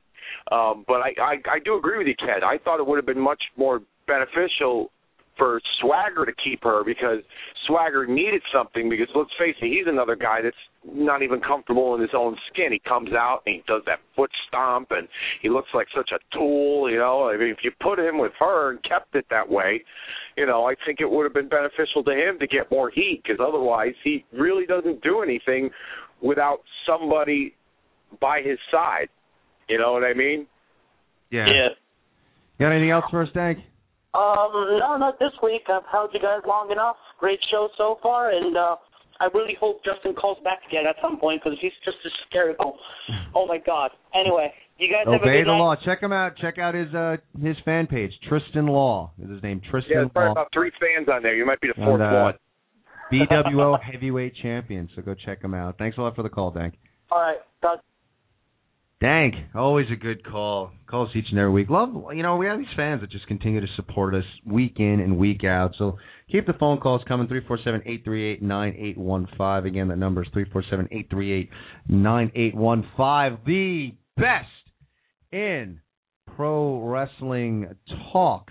Um, you know, it was interesting. I, I'm I'm coming home and I um I'm excited. It's Thursday night and I'm going to turn on my TV and watch a little wrestling and lo and behold, in the middle of the wrestling I'm looking forward to watching, a Maury Povich episode breaks out. AJ, you are not the father, nor have you ever had sex with this woman. It was, uh, thank God this storyline's over. Um, there are a lot of other directions they could have gone in with this. Uh, maybe they were scrambling because of the whole actress situation. Um, I don't know. I don't know what to make of this storyline. Uh, I thought maybe in this whole uh, mess that uh, when the lawyer was reading this stuff off, that she would say that Christopher Daniels blackmailed me, and uh, so you could have Kaz saying, "Wait a second, you said this was true," and I was hoping that maybe there would be some depth to this, uh, but no, she said that uh, Kaz and Christopher Daniels blackmailed her and uh, or got got her in the scheme to blackmail AJ. So uh, storyline's over. Um, yeah, I, I I I don't know what to make of it. I your thoughts, Dave? I mean, at least the ending made sense. They didn't, you know, that they put a, they they they put an ending to it. You know what I mean? And at least it made somewhat sense. There was a blackmail, and this is why this happened. This is why the pictures took place, and she's really not pregnant. And at least they they they patched things up where the holes were left open in the beginning of the story. Granted, I think you know it, it, from what I've read, from what I've uh, researched, it was it ended prematurely. Um, I don't know if this means that Daniels, AJ, and Kaz are done as a whole. I think they'll just, you know, move forward with the two of them and possibly blow it off at Bound for Glory, um, which will be TNA's longest running storyline between AJ, Daniels, and Kaz, um, which I give kudos for because you know, going a whole year and being consistently on television against one another, it's you know that's a big plus. That's a throwback to the old days. Um, but um I mean, it made sense in the end, you know. But at least they at least they ended it, didn't just you know do away with it and not you know bring it up and, and and just move on to something else. You know what I mean? Like we've seen in wrestling. You know, if guys will will get let go or quit or whatever, they'll they'll they'll you know they'll they'll do something where they'll just have the other guy start a, a, a rivalry with somebody else. So at least they put a, a a final you know period at the end of the sentence, and now they can move forward and uh, hopefully, um, you know, AJ and Daniels and Kaz can recover from this and do something a little more meaningful. Yeah, it was weird. I mean, every so often, and, and look, I, I love doing this show. I love coming here each and every week and talking pro wrestling. Honestly, in the middle of that segment, I, I actually thought I because I was I, was, I DVR'd it, and I was like.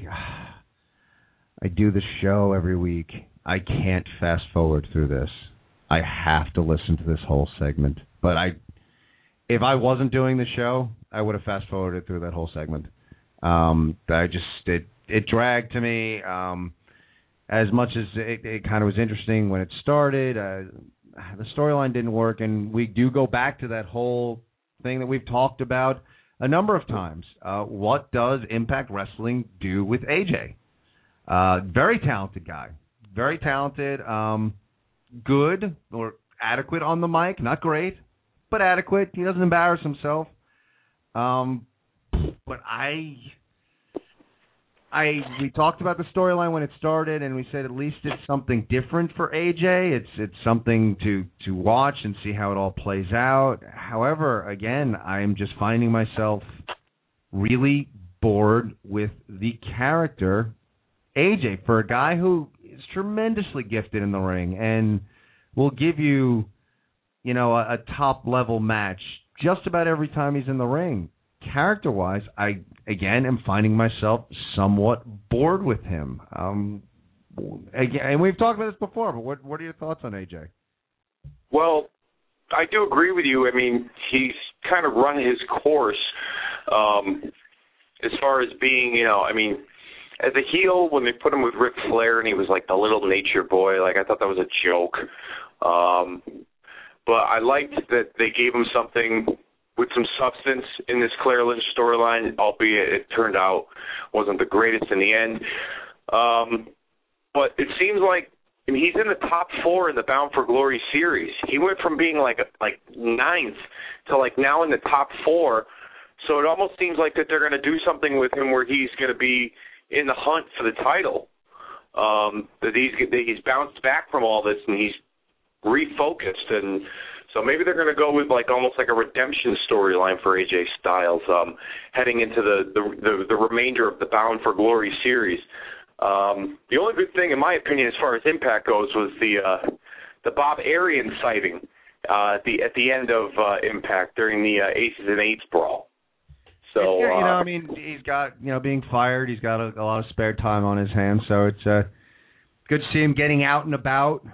You know, catching some some wrestling. Uh, you know, it's good. It's good for him. I, I mean, I wonder guess that you know when you're when you're done with your your working days, I guess most people kind of migrate down to Florida. So, uh, you know, it's that's good for him. But I actually the end of Impact, I I kind of enjoyed. It was funny in the middle of Impact. We had we got a growling Hulk Hogan, um, and he's got his his Hollywood I thought it was Hulk watch- Hogan five o'clock shadow back. The the jet. I thought I was watching Animal Planet. and uh he kind of snarling a bit, almost uh reminiscent of the Ultimate Warrior. Um yeah, but uh he's back and he's pissed and uh I liked the whole melee at the end of Impact and uh I don't know, we've seen a lot of, you know, broken arms as of late in wrestling. Uh this was original. I I don't ever recall seeing uh someone grab the crowd partition and and putting it up in the ring and and holding someone's hand on it and breaking well I'm assuming the hand, who knows where they're going to go storyline wise but uh slamming the hand with the chair on that um I thought that was kind of cool never saw that before um and them standing over Austin Aries broken body at the end and then uh running out to their motorcycles um you know I think they got to give us a, a bit of a reveal I'd like to see uh, you know, more identities revealed in Aces and Eights, but I don't know when I, when it comes to wrestling, I'm of the the thought process that a, a good melee works for me. I love seeing those melees. I love seeing the you know the Raw before the Royal Rumble where you have the entire roster running into the ring for no apparent reason whatsoever, but they just all come out and they beat the hell out of each other. Good melee is is just it's always entertaining. I enjoyed the end. Uh, what'd you think?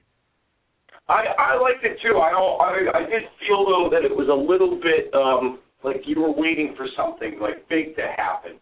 You know, like it's funny because I was at work and uh I was at my you know my, my night job and I was at work and I uh I was on Facebook during a break and at one point during the break somebody on my Facebook thread wrote, "Oh great, another NWO this time 2012 and I thought to myself, please, please, don't tell me Hogan's behind the aces and eights. And I was like praying. And then he did that spot in the middle of the show where he sounded like an episode of, uh, you know, Dogs Gone Wild on Animal Planet or Yeah. something. And, you know, it was, uh, I was like, okay, well, that's good. He At least he's not behind it. And they're not going to rehash another NWO type storyline in, in it. But I just felt like somebody was going to come out at the end and be revealed as the guy behind them. Um, and I thought that would have made the segment better than it already was. But uh, it, I mean, they are building towards something. Um, I just hope that. I mean, it's been rumored that it could be Jeff Jarrett. Uh, Matt Morgan's name has been thrown into it as the guy behind it. Um, I mean, the reveal has got to be somebody that's a well-known name that's believable to fit that role. Um, I just hope it's not some random guy. I mean, it, it that you know nobody's ever heard of before, because then it's going to be like you know, it's going to be like crickets in, in the impact zone. Like, who the hell's this guy? Yeah, it has. Uh, it, you I totally agree that it definitely has to be a big deal who the leader is, and I kind of felt the same way. Look, you know, it's wrestling, and sometimes there, there's going to be, there's always going to be overlaps, and there's always going to be, you know, evolution. I mean, if you wanted to uh be critical, it was a cheap version of the Four Horsemen. They're just ripping off the Four Horsemen, but it ha- I mean, that's what happens in wrestling. Things get recycled, especially things that worked. Um, it's NWO ish. I see that. Um, but it's it's kind of a different take on it. It's it's tweaked a bit. Uh, there's a mystery involved, which I enjoy. Um, I agree with you. I was glad Hulk Hogan was not behind it, and I Um, I'm hoping that doesn't happen. Um, I, I think for now, with where Hogan is, just stay the face. Just just stay face Hogan. Even if you want to be angry face or you know red and yellow face, just be the face Hogan. Uh, I, I, I think uh, we don't need to see another Hulk Hogan turn.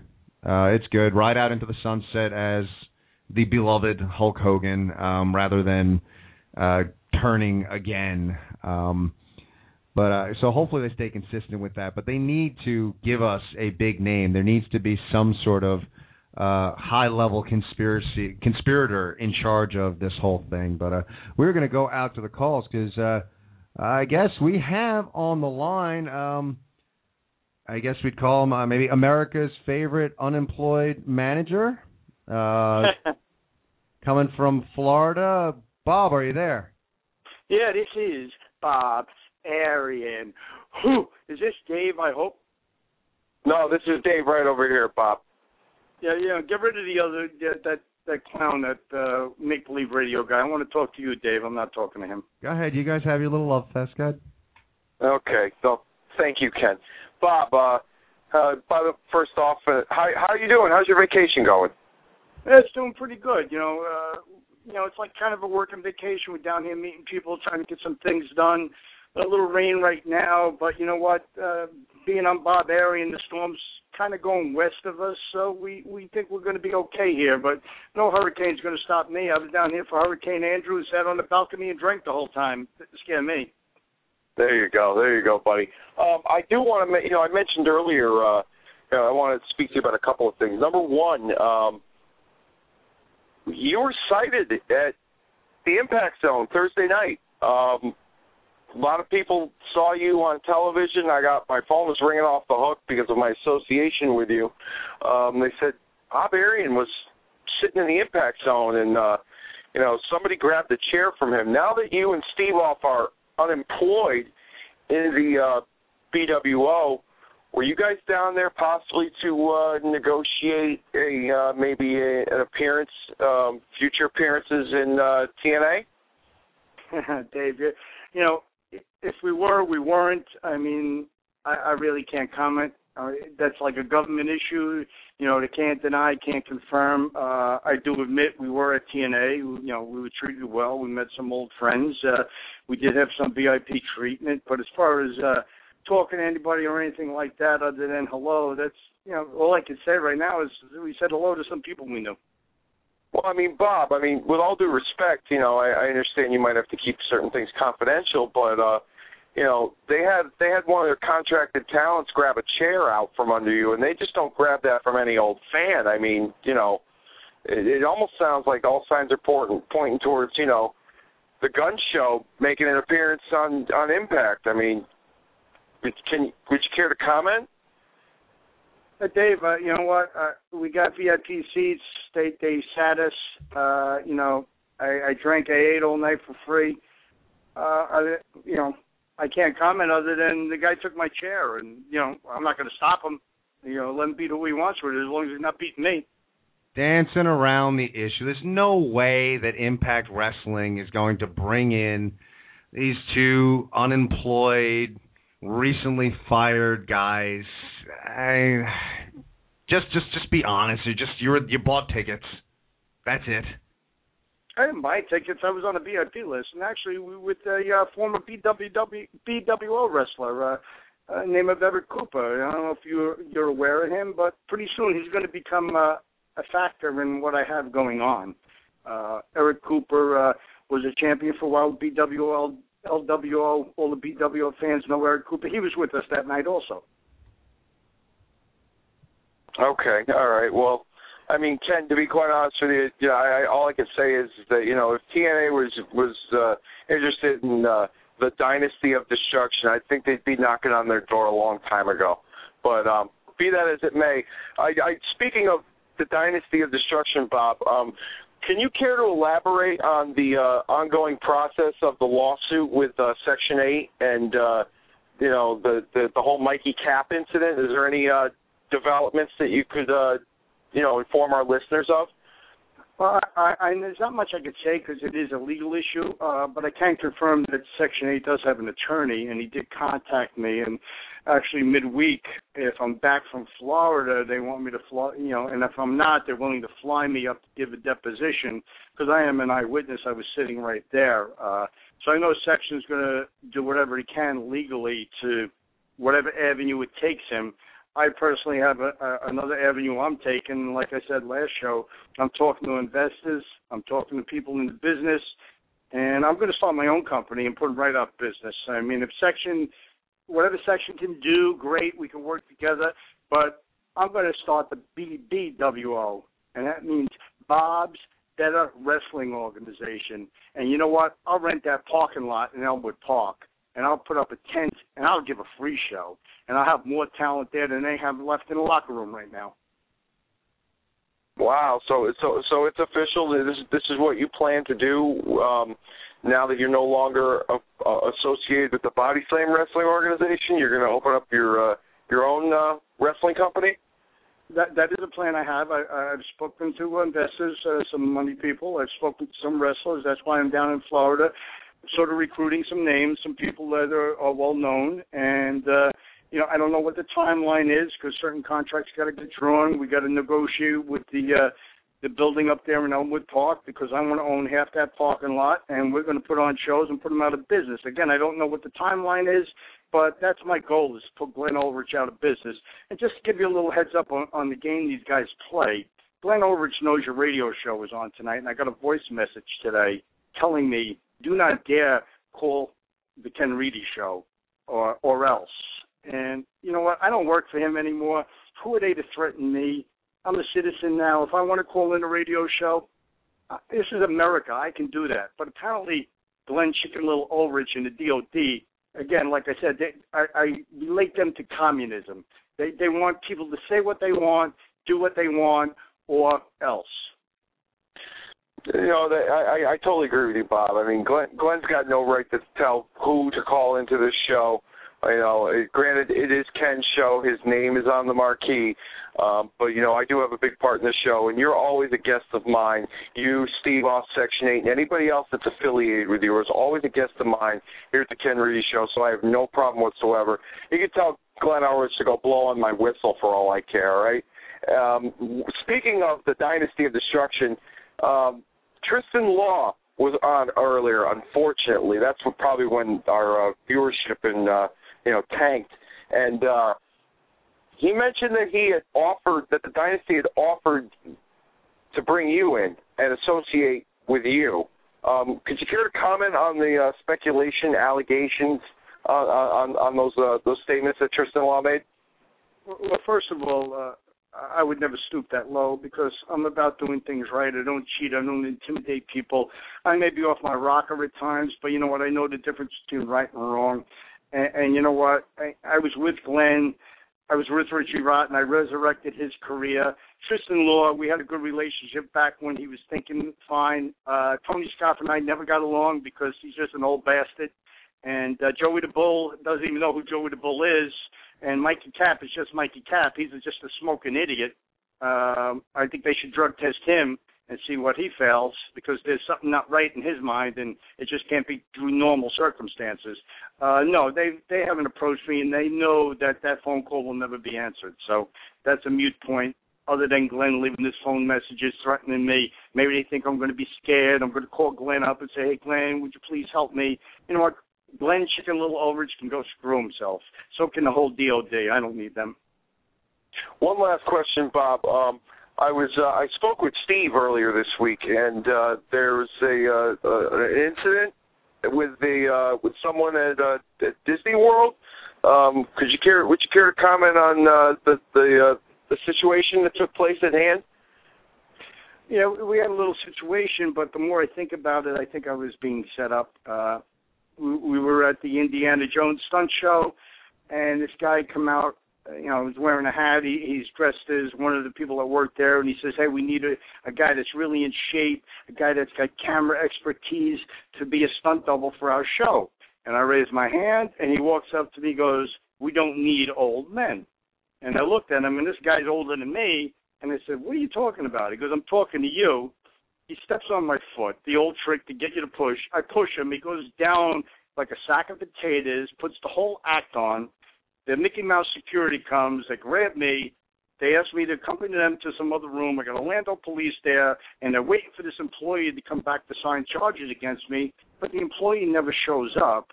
And then they say they can't find the employee. They don't think it was an employee. I think DOD is down here stalking me, or the government is trying to do something to me because you know people fear me, and, and something's not right here. And, and I, I'm glad you brought it out because it's out there for the public. If I disappear or anything happens to me, you guys know who looked at it. Either the U.S. government because they're afraid of me. They know what I know. I know what's in Area 51. Okay, they I know it's in Area 51, and the DOD they don't want me around. Well, yeah, but I mean that that that's blatantly obvious, Bob. That you know that, that they don't want you around. That's why they you know they got rid of you because you are a threat, as well as Steve Austin, Section Eight, and anybody else that they have gotten fired, um, that they that they've let go. That they're obviously a threat to them. Um, if they didn't join them, then they got to get rid of them. Um, that, that, that, that's how I felt since the beginning, since all this crap has started here on this show, and all the crap that Tristan Law has brought to me. Um, one last thing, I got to ask you a favor. Um, last Sure. week after you got off the line, Tristan Law had, uh, you know, talked about how he has no challengers as a cha- you know to his championship, and you know I'm no trained professional, but he threw the challenge out at me. Um, if someday I decide to make that decision to uh, to to get in the ring and attempt to do what the pros do, um, I would love to have someone like yourself and Steve off and Section Eight train me to, you know to go to to, personally train me for for a fight. I'm not I'm not out there to, to to to try and wrestle and do what you guys do. I'm just trying to do my job. The guy threw it out there at me, and I wanted to ask you live here on the air if you would be open, if you guys would be open to training me to getting in the ring with this clown. And uh, you know, I- if if I don't win the fight, I'm going to die trying. But you know, I I would love to have you guys, you know, on my side. Well, Dave, you know, myself, I'm not a trained wrestler. I'm a manager. Uh, uh, I'm a guy that gets guys in the gym. I'll get your body changed. I'll get you in shape. I'll get in your head. Uh, Steve and Section will get you in that ring. Uh, you know, they're they're the guys that take the bumps. They're the guys that you know do all the hard work. Uh, I do the mental work. So I can get in your head. I can get you in the gym. I can get you. I mean, you look like you're in decent shape to begin with, but I can get you that edge. And what they can teach you in the ring, I guarantee you, you could win that belt because Tristan Law. Remember, the law was made to be broken. Well, thank you, Bob. I appreciate that. Uh, we'll, we'll we'll talk, you know, uh, off the air about possibly getting together and uh, training. I want to thank you for coming on. As always, like I said, you're always a, a guest of mine. You you you got carte blanche to come on anytime you want. Promote anything you want. You're a friend of mine, and I appreciate you having me on here. And uh, enjoy the rest of your vacation, Bob. Thank you. Okay. Thank you, Dave, and good night. And let me just tell the fans one thing. Keep watching Facebook because at the next BWO show, I plan to have the Bob Arian Steve Off Section 8 tailgate party. And if I can't have a show in the parking lot, we are going to party and we're going to go in there and we're going to show them they are not taking over the BWO. We're going to take it back somehow, some way. Right on, Bob. Thank you once again. Okay. Good night, brother. Good night, brother. All right. Well, it's good to see you staying active.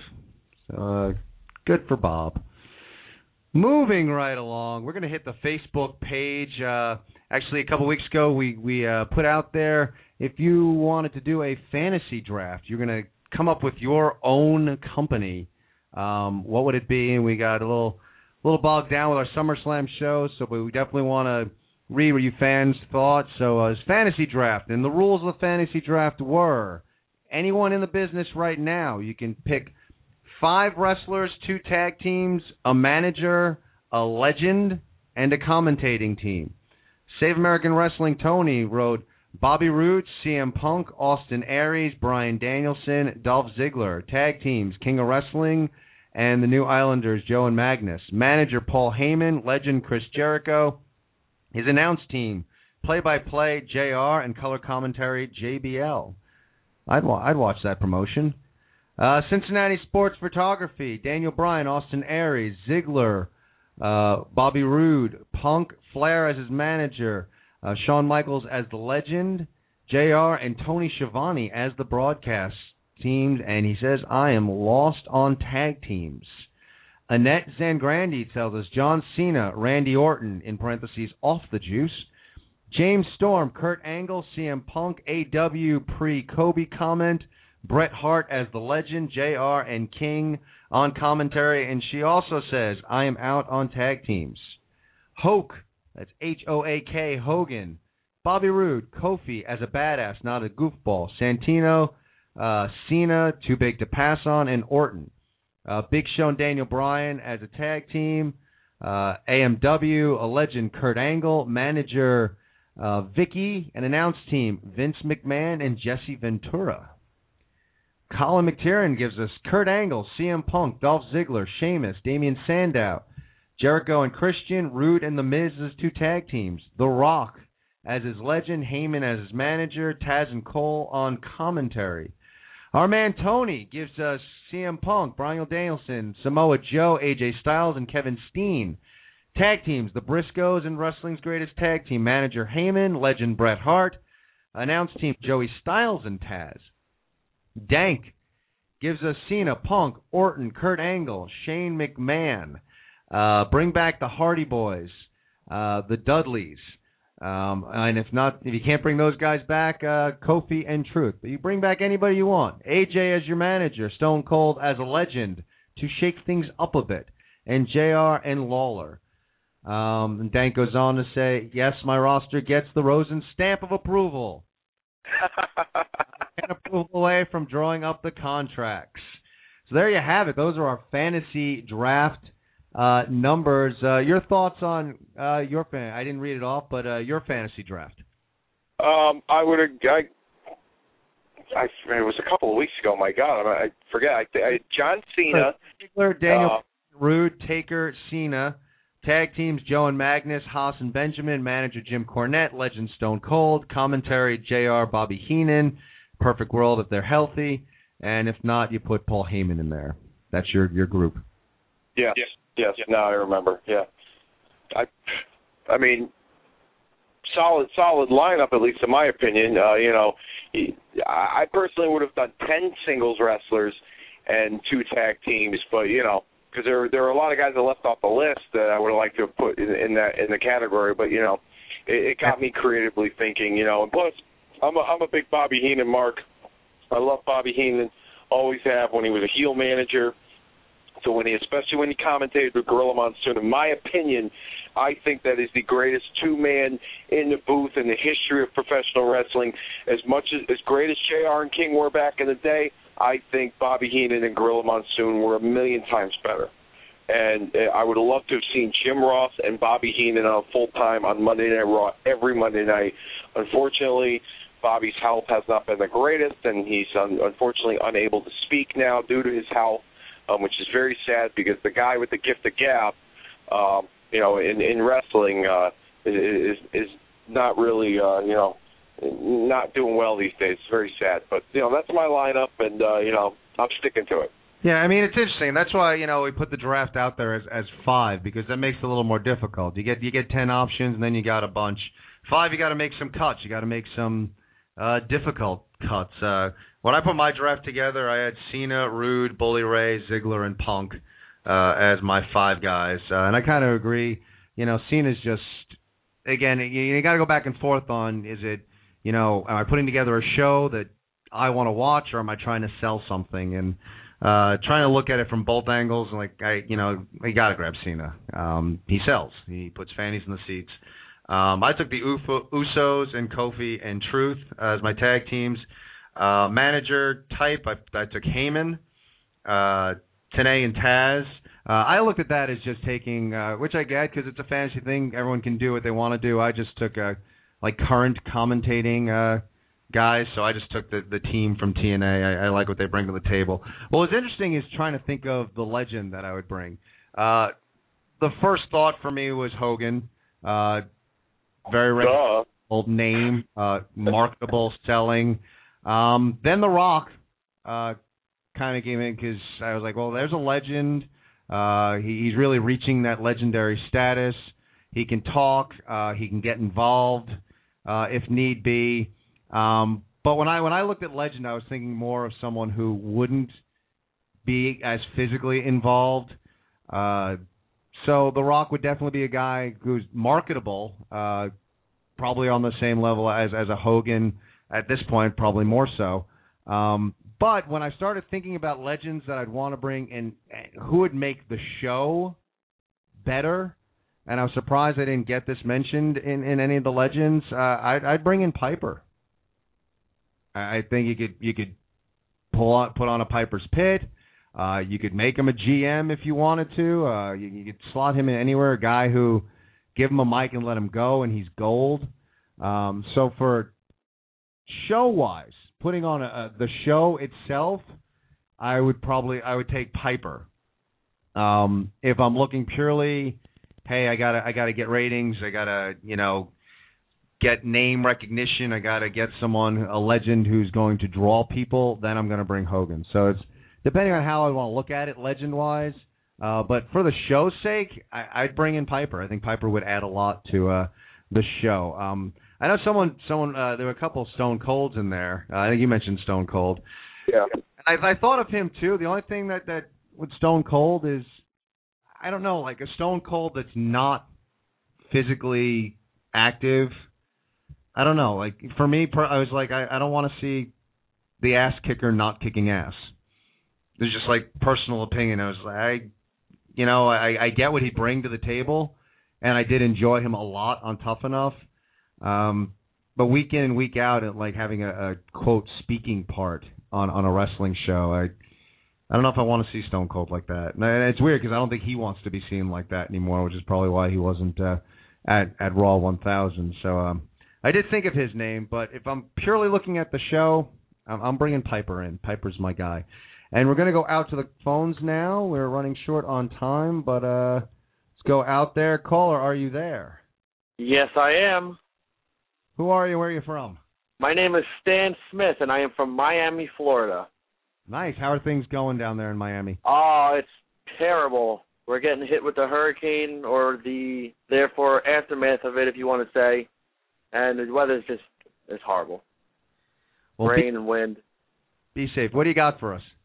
Uh, well, I came to talk about uh, a good role model for young children and a good hero of mine, Mr. Bob Arian. Uh, I do believe that you know who he is. We do. We are well versed with Bob Arian. He is from the Gun Show, the YouTube sensation, The Gun Show. Uh, I saw him on TNA.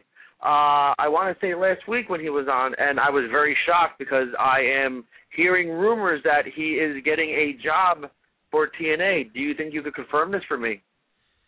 We, you know, he was he was really uh, non-committal as far as uh, we, you know, Dave pushed him, uh, and he's uh, really been non-committal. But he was non-committal, so he didn't he didn't say definitely no.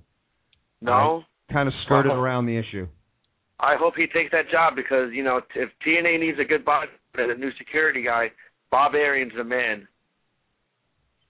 Cool. So you're a big No, fan have- of the Gun Show? Oh yeah, I'm a big fan of the Gun Show. I told him Steve Off. Bob Arian made Steve Off. He made him. Steve Off wouldn't be the man he is today if it weren't for Bob Arian. Let's just get the facts straight. Wow. Well, there you have it. Uh, Bob Arian fans calling in. Uh, th- thanks for listening, and uh, uh, by all means, uh, keep listening and uh, give us a call next time. Okay. Absolutely. Thank you for having me on your show. Thanks for calling us. Take care. Okay, bye bye. Wow, we got we got Bob Arian fans calling in. Who knew? Who Bob's a big deal. I've been telling you this for a while now. If you weren't, uh, you know, investing too much time with, uh, you know, Tyler Perry and the rest of the Glory Hole, I'm sorry, Tristan Law and the rest of the Glory Hole gang, uh, you know, you'd realize that, you know, Bob Arian's a big deal. But you'll you'll find out someday. Yeah, he's a legend in his own mind. But you know what it's time for?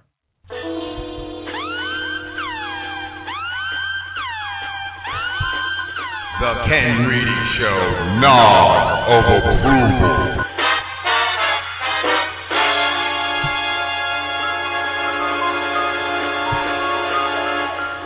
And this is a segment we do each and every week where we talk about uh, what we like in the world of the wrestling. It's called the Nod of Approval. And it's something you, you liked in the world of wrestling, something uh, a match, a guy, uh, a segment, a moment that you just liked, and that's what we give our nod of approval to. Dave, who gets your nod this week? Well, despite what uh, former WWE superstar JBL thinks, because um, he ripped it this week, um, I'm going to give the commentating on SmackDown this week uh, my nod of approval. Not so much the substance of the commentary per se, but just the overall presentation. Um, they were selling the uh, the Josh Matthews being attacked by Kane storyline at Summer from SummerSlam. So Josh was not on the SmackDown's uh, you know broadcast Friday night, and they opened the show. Michael Cole. Michael Cole said we're going to have guest commentators all throughout the night. You had Teddy Long, you had Kaitlyn, you had the primetime players, Cody Rhodes at one point. I just thought it brought something different because every week it's Michael Cole and Josh Matthews, and no, with all due respect to Josh Matthews, I think he does a fine job. But sometimes he sounds like Dennis the Menace when he's on commentary. He's just so loud, and and and he sounds like a kid, like a twelve year old kid that you know that just won't shut up. You know, like and between the two of them, I think that act has just gotten a little bit stale. Um, I'm, I'm not really a huge fan of uh, that two man combo with Matthews and Michael Cole. Um, some people are, some people aren't, but I just like that there was a different presentation to it. It was something different. It was almost something you could look forward to each segment, each match, Michael Cole and somebody else. Um, I even like the fact that Michael Cole didn't really heel it up so much like he has with with a lot of the heel wrestlers that they interview um uh, that guest commentate at times uh he was kind of questioning Cody Rhodes when Cody Rhodes was guest commentating the Sin Cara um Heath Slater match and he questioned him about like his obsession with the mask, and Cody was getting upset about that. And overall, I just thought it was it was something different that SmackDown needed, you know, because it's just the same old, you know, it was just the same old SmackDown every week. But this week it just felt a little bit different because of the commentary itself and the the, the presentation. So this week, my nod of approval goes to the guest commentary. Nice. And go over to the Facebook page. Tony says his nod of approval: TNA Aces and Eights brawl at the end. So Tony liked the TNA brawl. I my nod of approval this week is going to go to Paul Heyman. Uh, it's funny that the week started and the first thing I saw and I was like, hey, that's that's a leading candidate for uh, nod of approval so far, and uh, it winds up getting my nod of approval. Uh, love the promo uh, in the beginning. Uh, love what he does, what he brings to the table uh, the new King of Kings. All that's. I mean, he's just he's brilliant on the mic, and he really he set Raw off on a, on a good note, and it wound up being the best three-hour Raw since Raw 1000. Uh, it was a solid show, three hours of entertaining uh, wrestling, as well as some really good promos. And to be honest with you, I did I did almost. Uh, Shawn Michaels promo at the end was kind of close for me. Like I went back and forth. I thought Heyman's was a little bit better, but I, I liked what what Michaels brought in the end. Um, I, I thought everybody was solid on the mic. It just was a good show, top to bottom. And uh, Heyman was the one who came out on top for me. So Paul Heyman gets my nod of approval.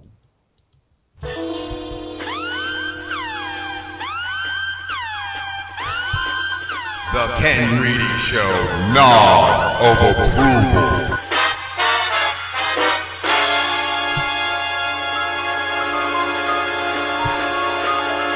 And there you have it, both our nods of approvals. We have gotten word uh, this weekend that Triple H will be showing up on Monday Night Raw to address his future after having his arm broken yet again at SummerSlam by one Brock Lesnar. Um, thought it was an okay match. Uh, I'm getting a little tired of the broken arms, but whatever. Uh, it was an okay match. Uh, like I said before, I think Triple H was milking it a bit to get his uh, send off, uh, which the crowd really didn't oblige him uh, with a, a nice, warm, fuzzy send off. Uh, definitely Triple H is getting to the end of his career. I thought Shawn Michaels did a great job at uh, setting up the seriousness of this whole situation, uh, trying to put Triple H's career uh, and health into perspective. Um, I, I thought it all worked well. I, I'm curious where they're going to go on Monday night. If he's actually going to officially just bow out and say I'm done. Um, but I, I thought everyone did a good job at, at setting up what uh, potentially uh, may or may not be Triple H's future. Your thoughts? Um, I, I I like the setup. Uh, like you said, he milked the he, tried to milk the pop. Um, but uh, you know, Monday night, I think he's going to come out and talk about how he might not have it anymore. He's got some thinking to do. He's not sure what he wants to do. Um, you know, it might lead to something that's going to do with Shawn Michaels. I heard that this storyline with with I heard the rumor is that there's before SummerSlam there was a rumor that a return match would not take place between Lesnar and Triple H. Now they're saying that there's a possibility that that match will take place at Survivor Series, another one between the two.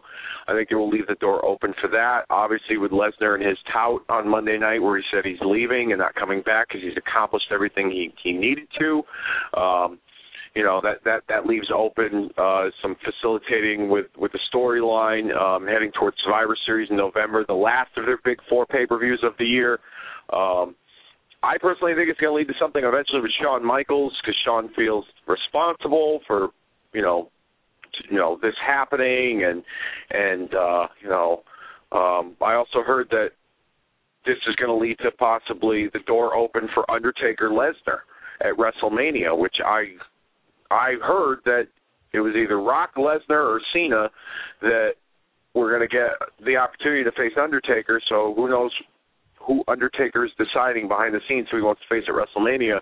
But I guess this part of the storyline is leading to um there is leaving the door open for an Undertaker Lesnar match down the line at WrestleMania next year. So who knows? The possibilities are endless as to where they can go. But I think he's not going to officially retire. I think he's just going to kind of like bow out and say, you know, I just need some time to think. I don't know if I have it anymore. He might pull out a fake cry and milk another pop, and then he'll leave, and then they'll show the replay about forty more thousand times on the show throughout the three hours, and you know they'll they'll over the course of the next few months they'll show video recaps of it, and you know, uh, I, I mean, there's a, there's a million different ways they can go with it, but he's not going anywhere anytime soon. And I guess like what I mean, where, maybe the problem with him is because it's like, I mean, what do you like? Thank you, tri- Triple H. Like it doesn't really. I guess it's thank you, Hunter. Would that be where Yeah. we go with the, the chant? Because Triple Yeah. H is not easy to to chant at all. So if we want to thank you, it's uh, thank you, Hunter. Clap, clap, clap, clap, clap. All right. So if you're at Raw tomorrow night, uh, that's probably what what Triple H is looking for a, a thank you, Hunter, um, or thank you, Paul. Maybe we'll go that route. Just completely pull pull the the veil away.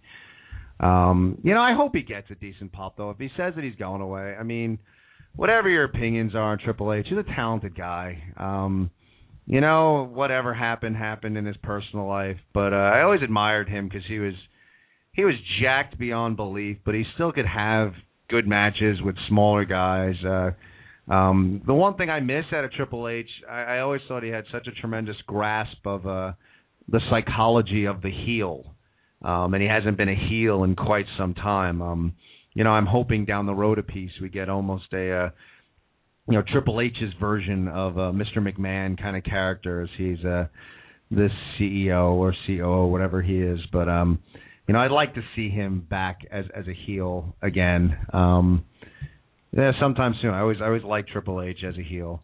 Um, but who knows? I mean, you know, you saw both with uh, Triple H and Shawn Michaels. You know, both had uh, tears in their eyes, and uh, you know, who knows? And maybe these tears are real. I mean, they they know that the clock is ticking. You know, Triple H, if he's not going to retire, um, he's going to retire soon. Now, there's only so much longer he can do this, and and he's been banged up, and he's he's been injured. So, uh, you know, the end the end is definitely near for uh, Triple H's career. Who knows what he'll say uh, tomorrow night?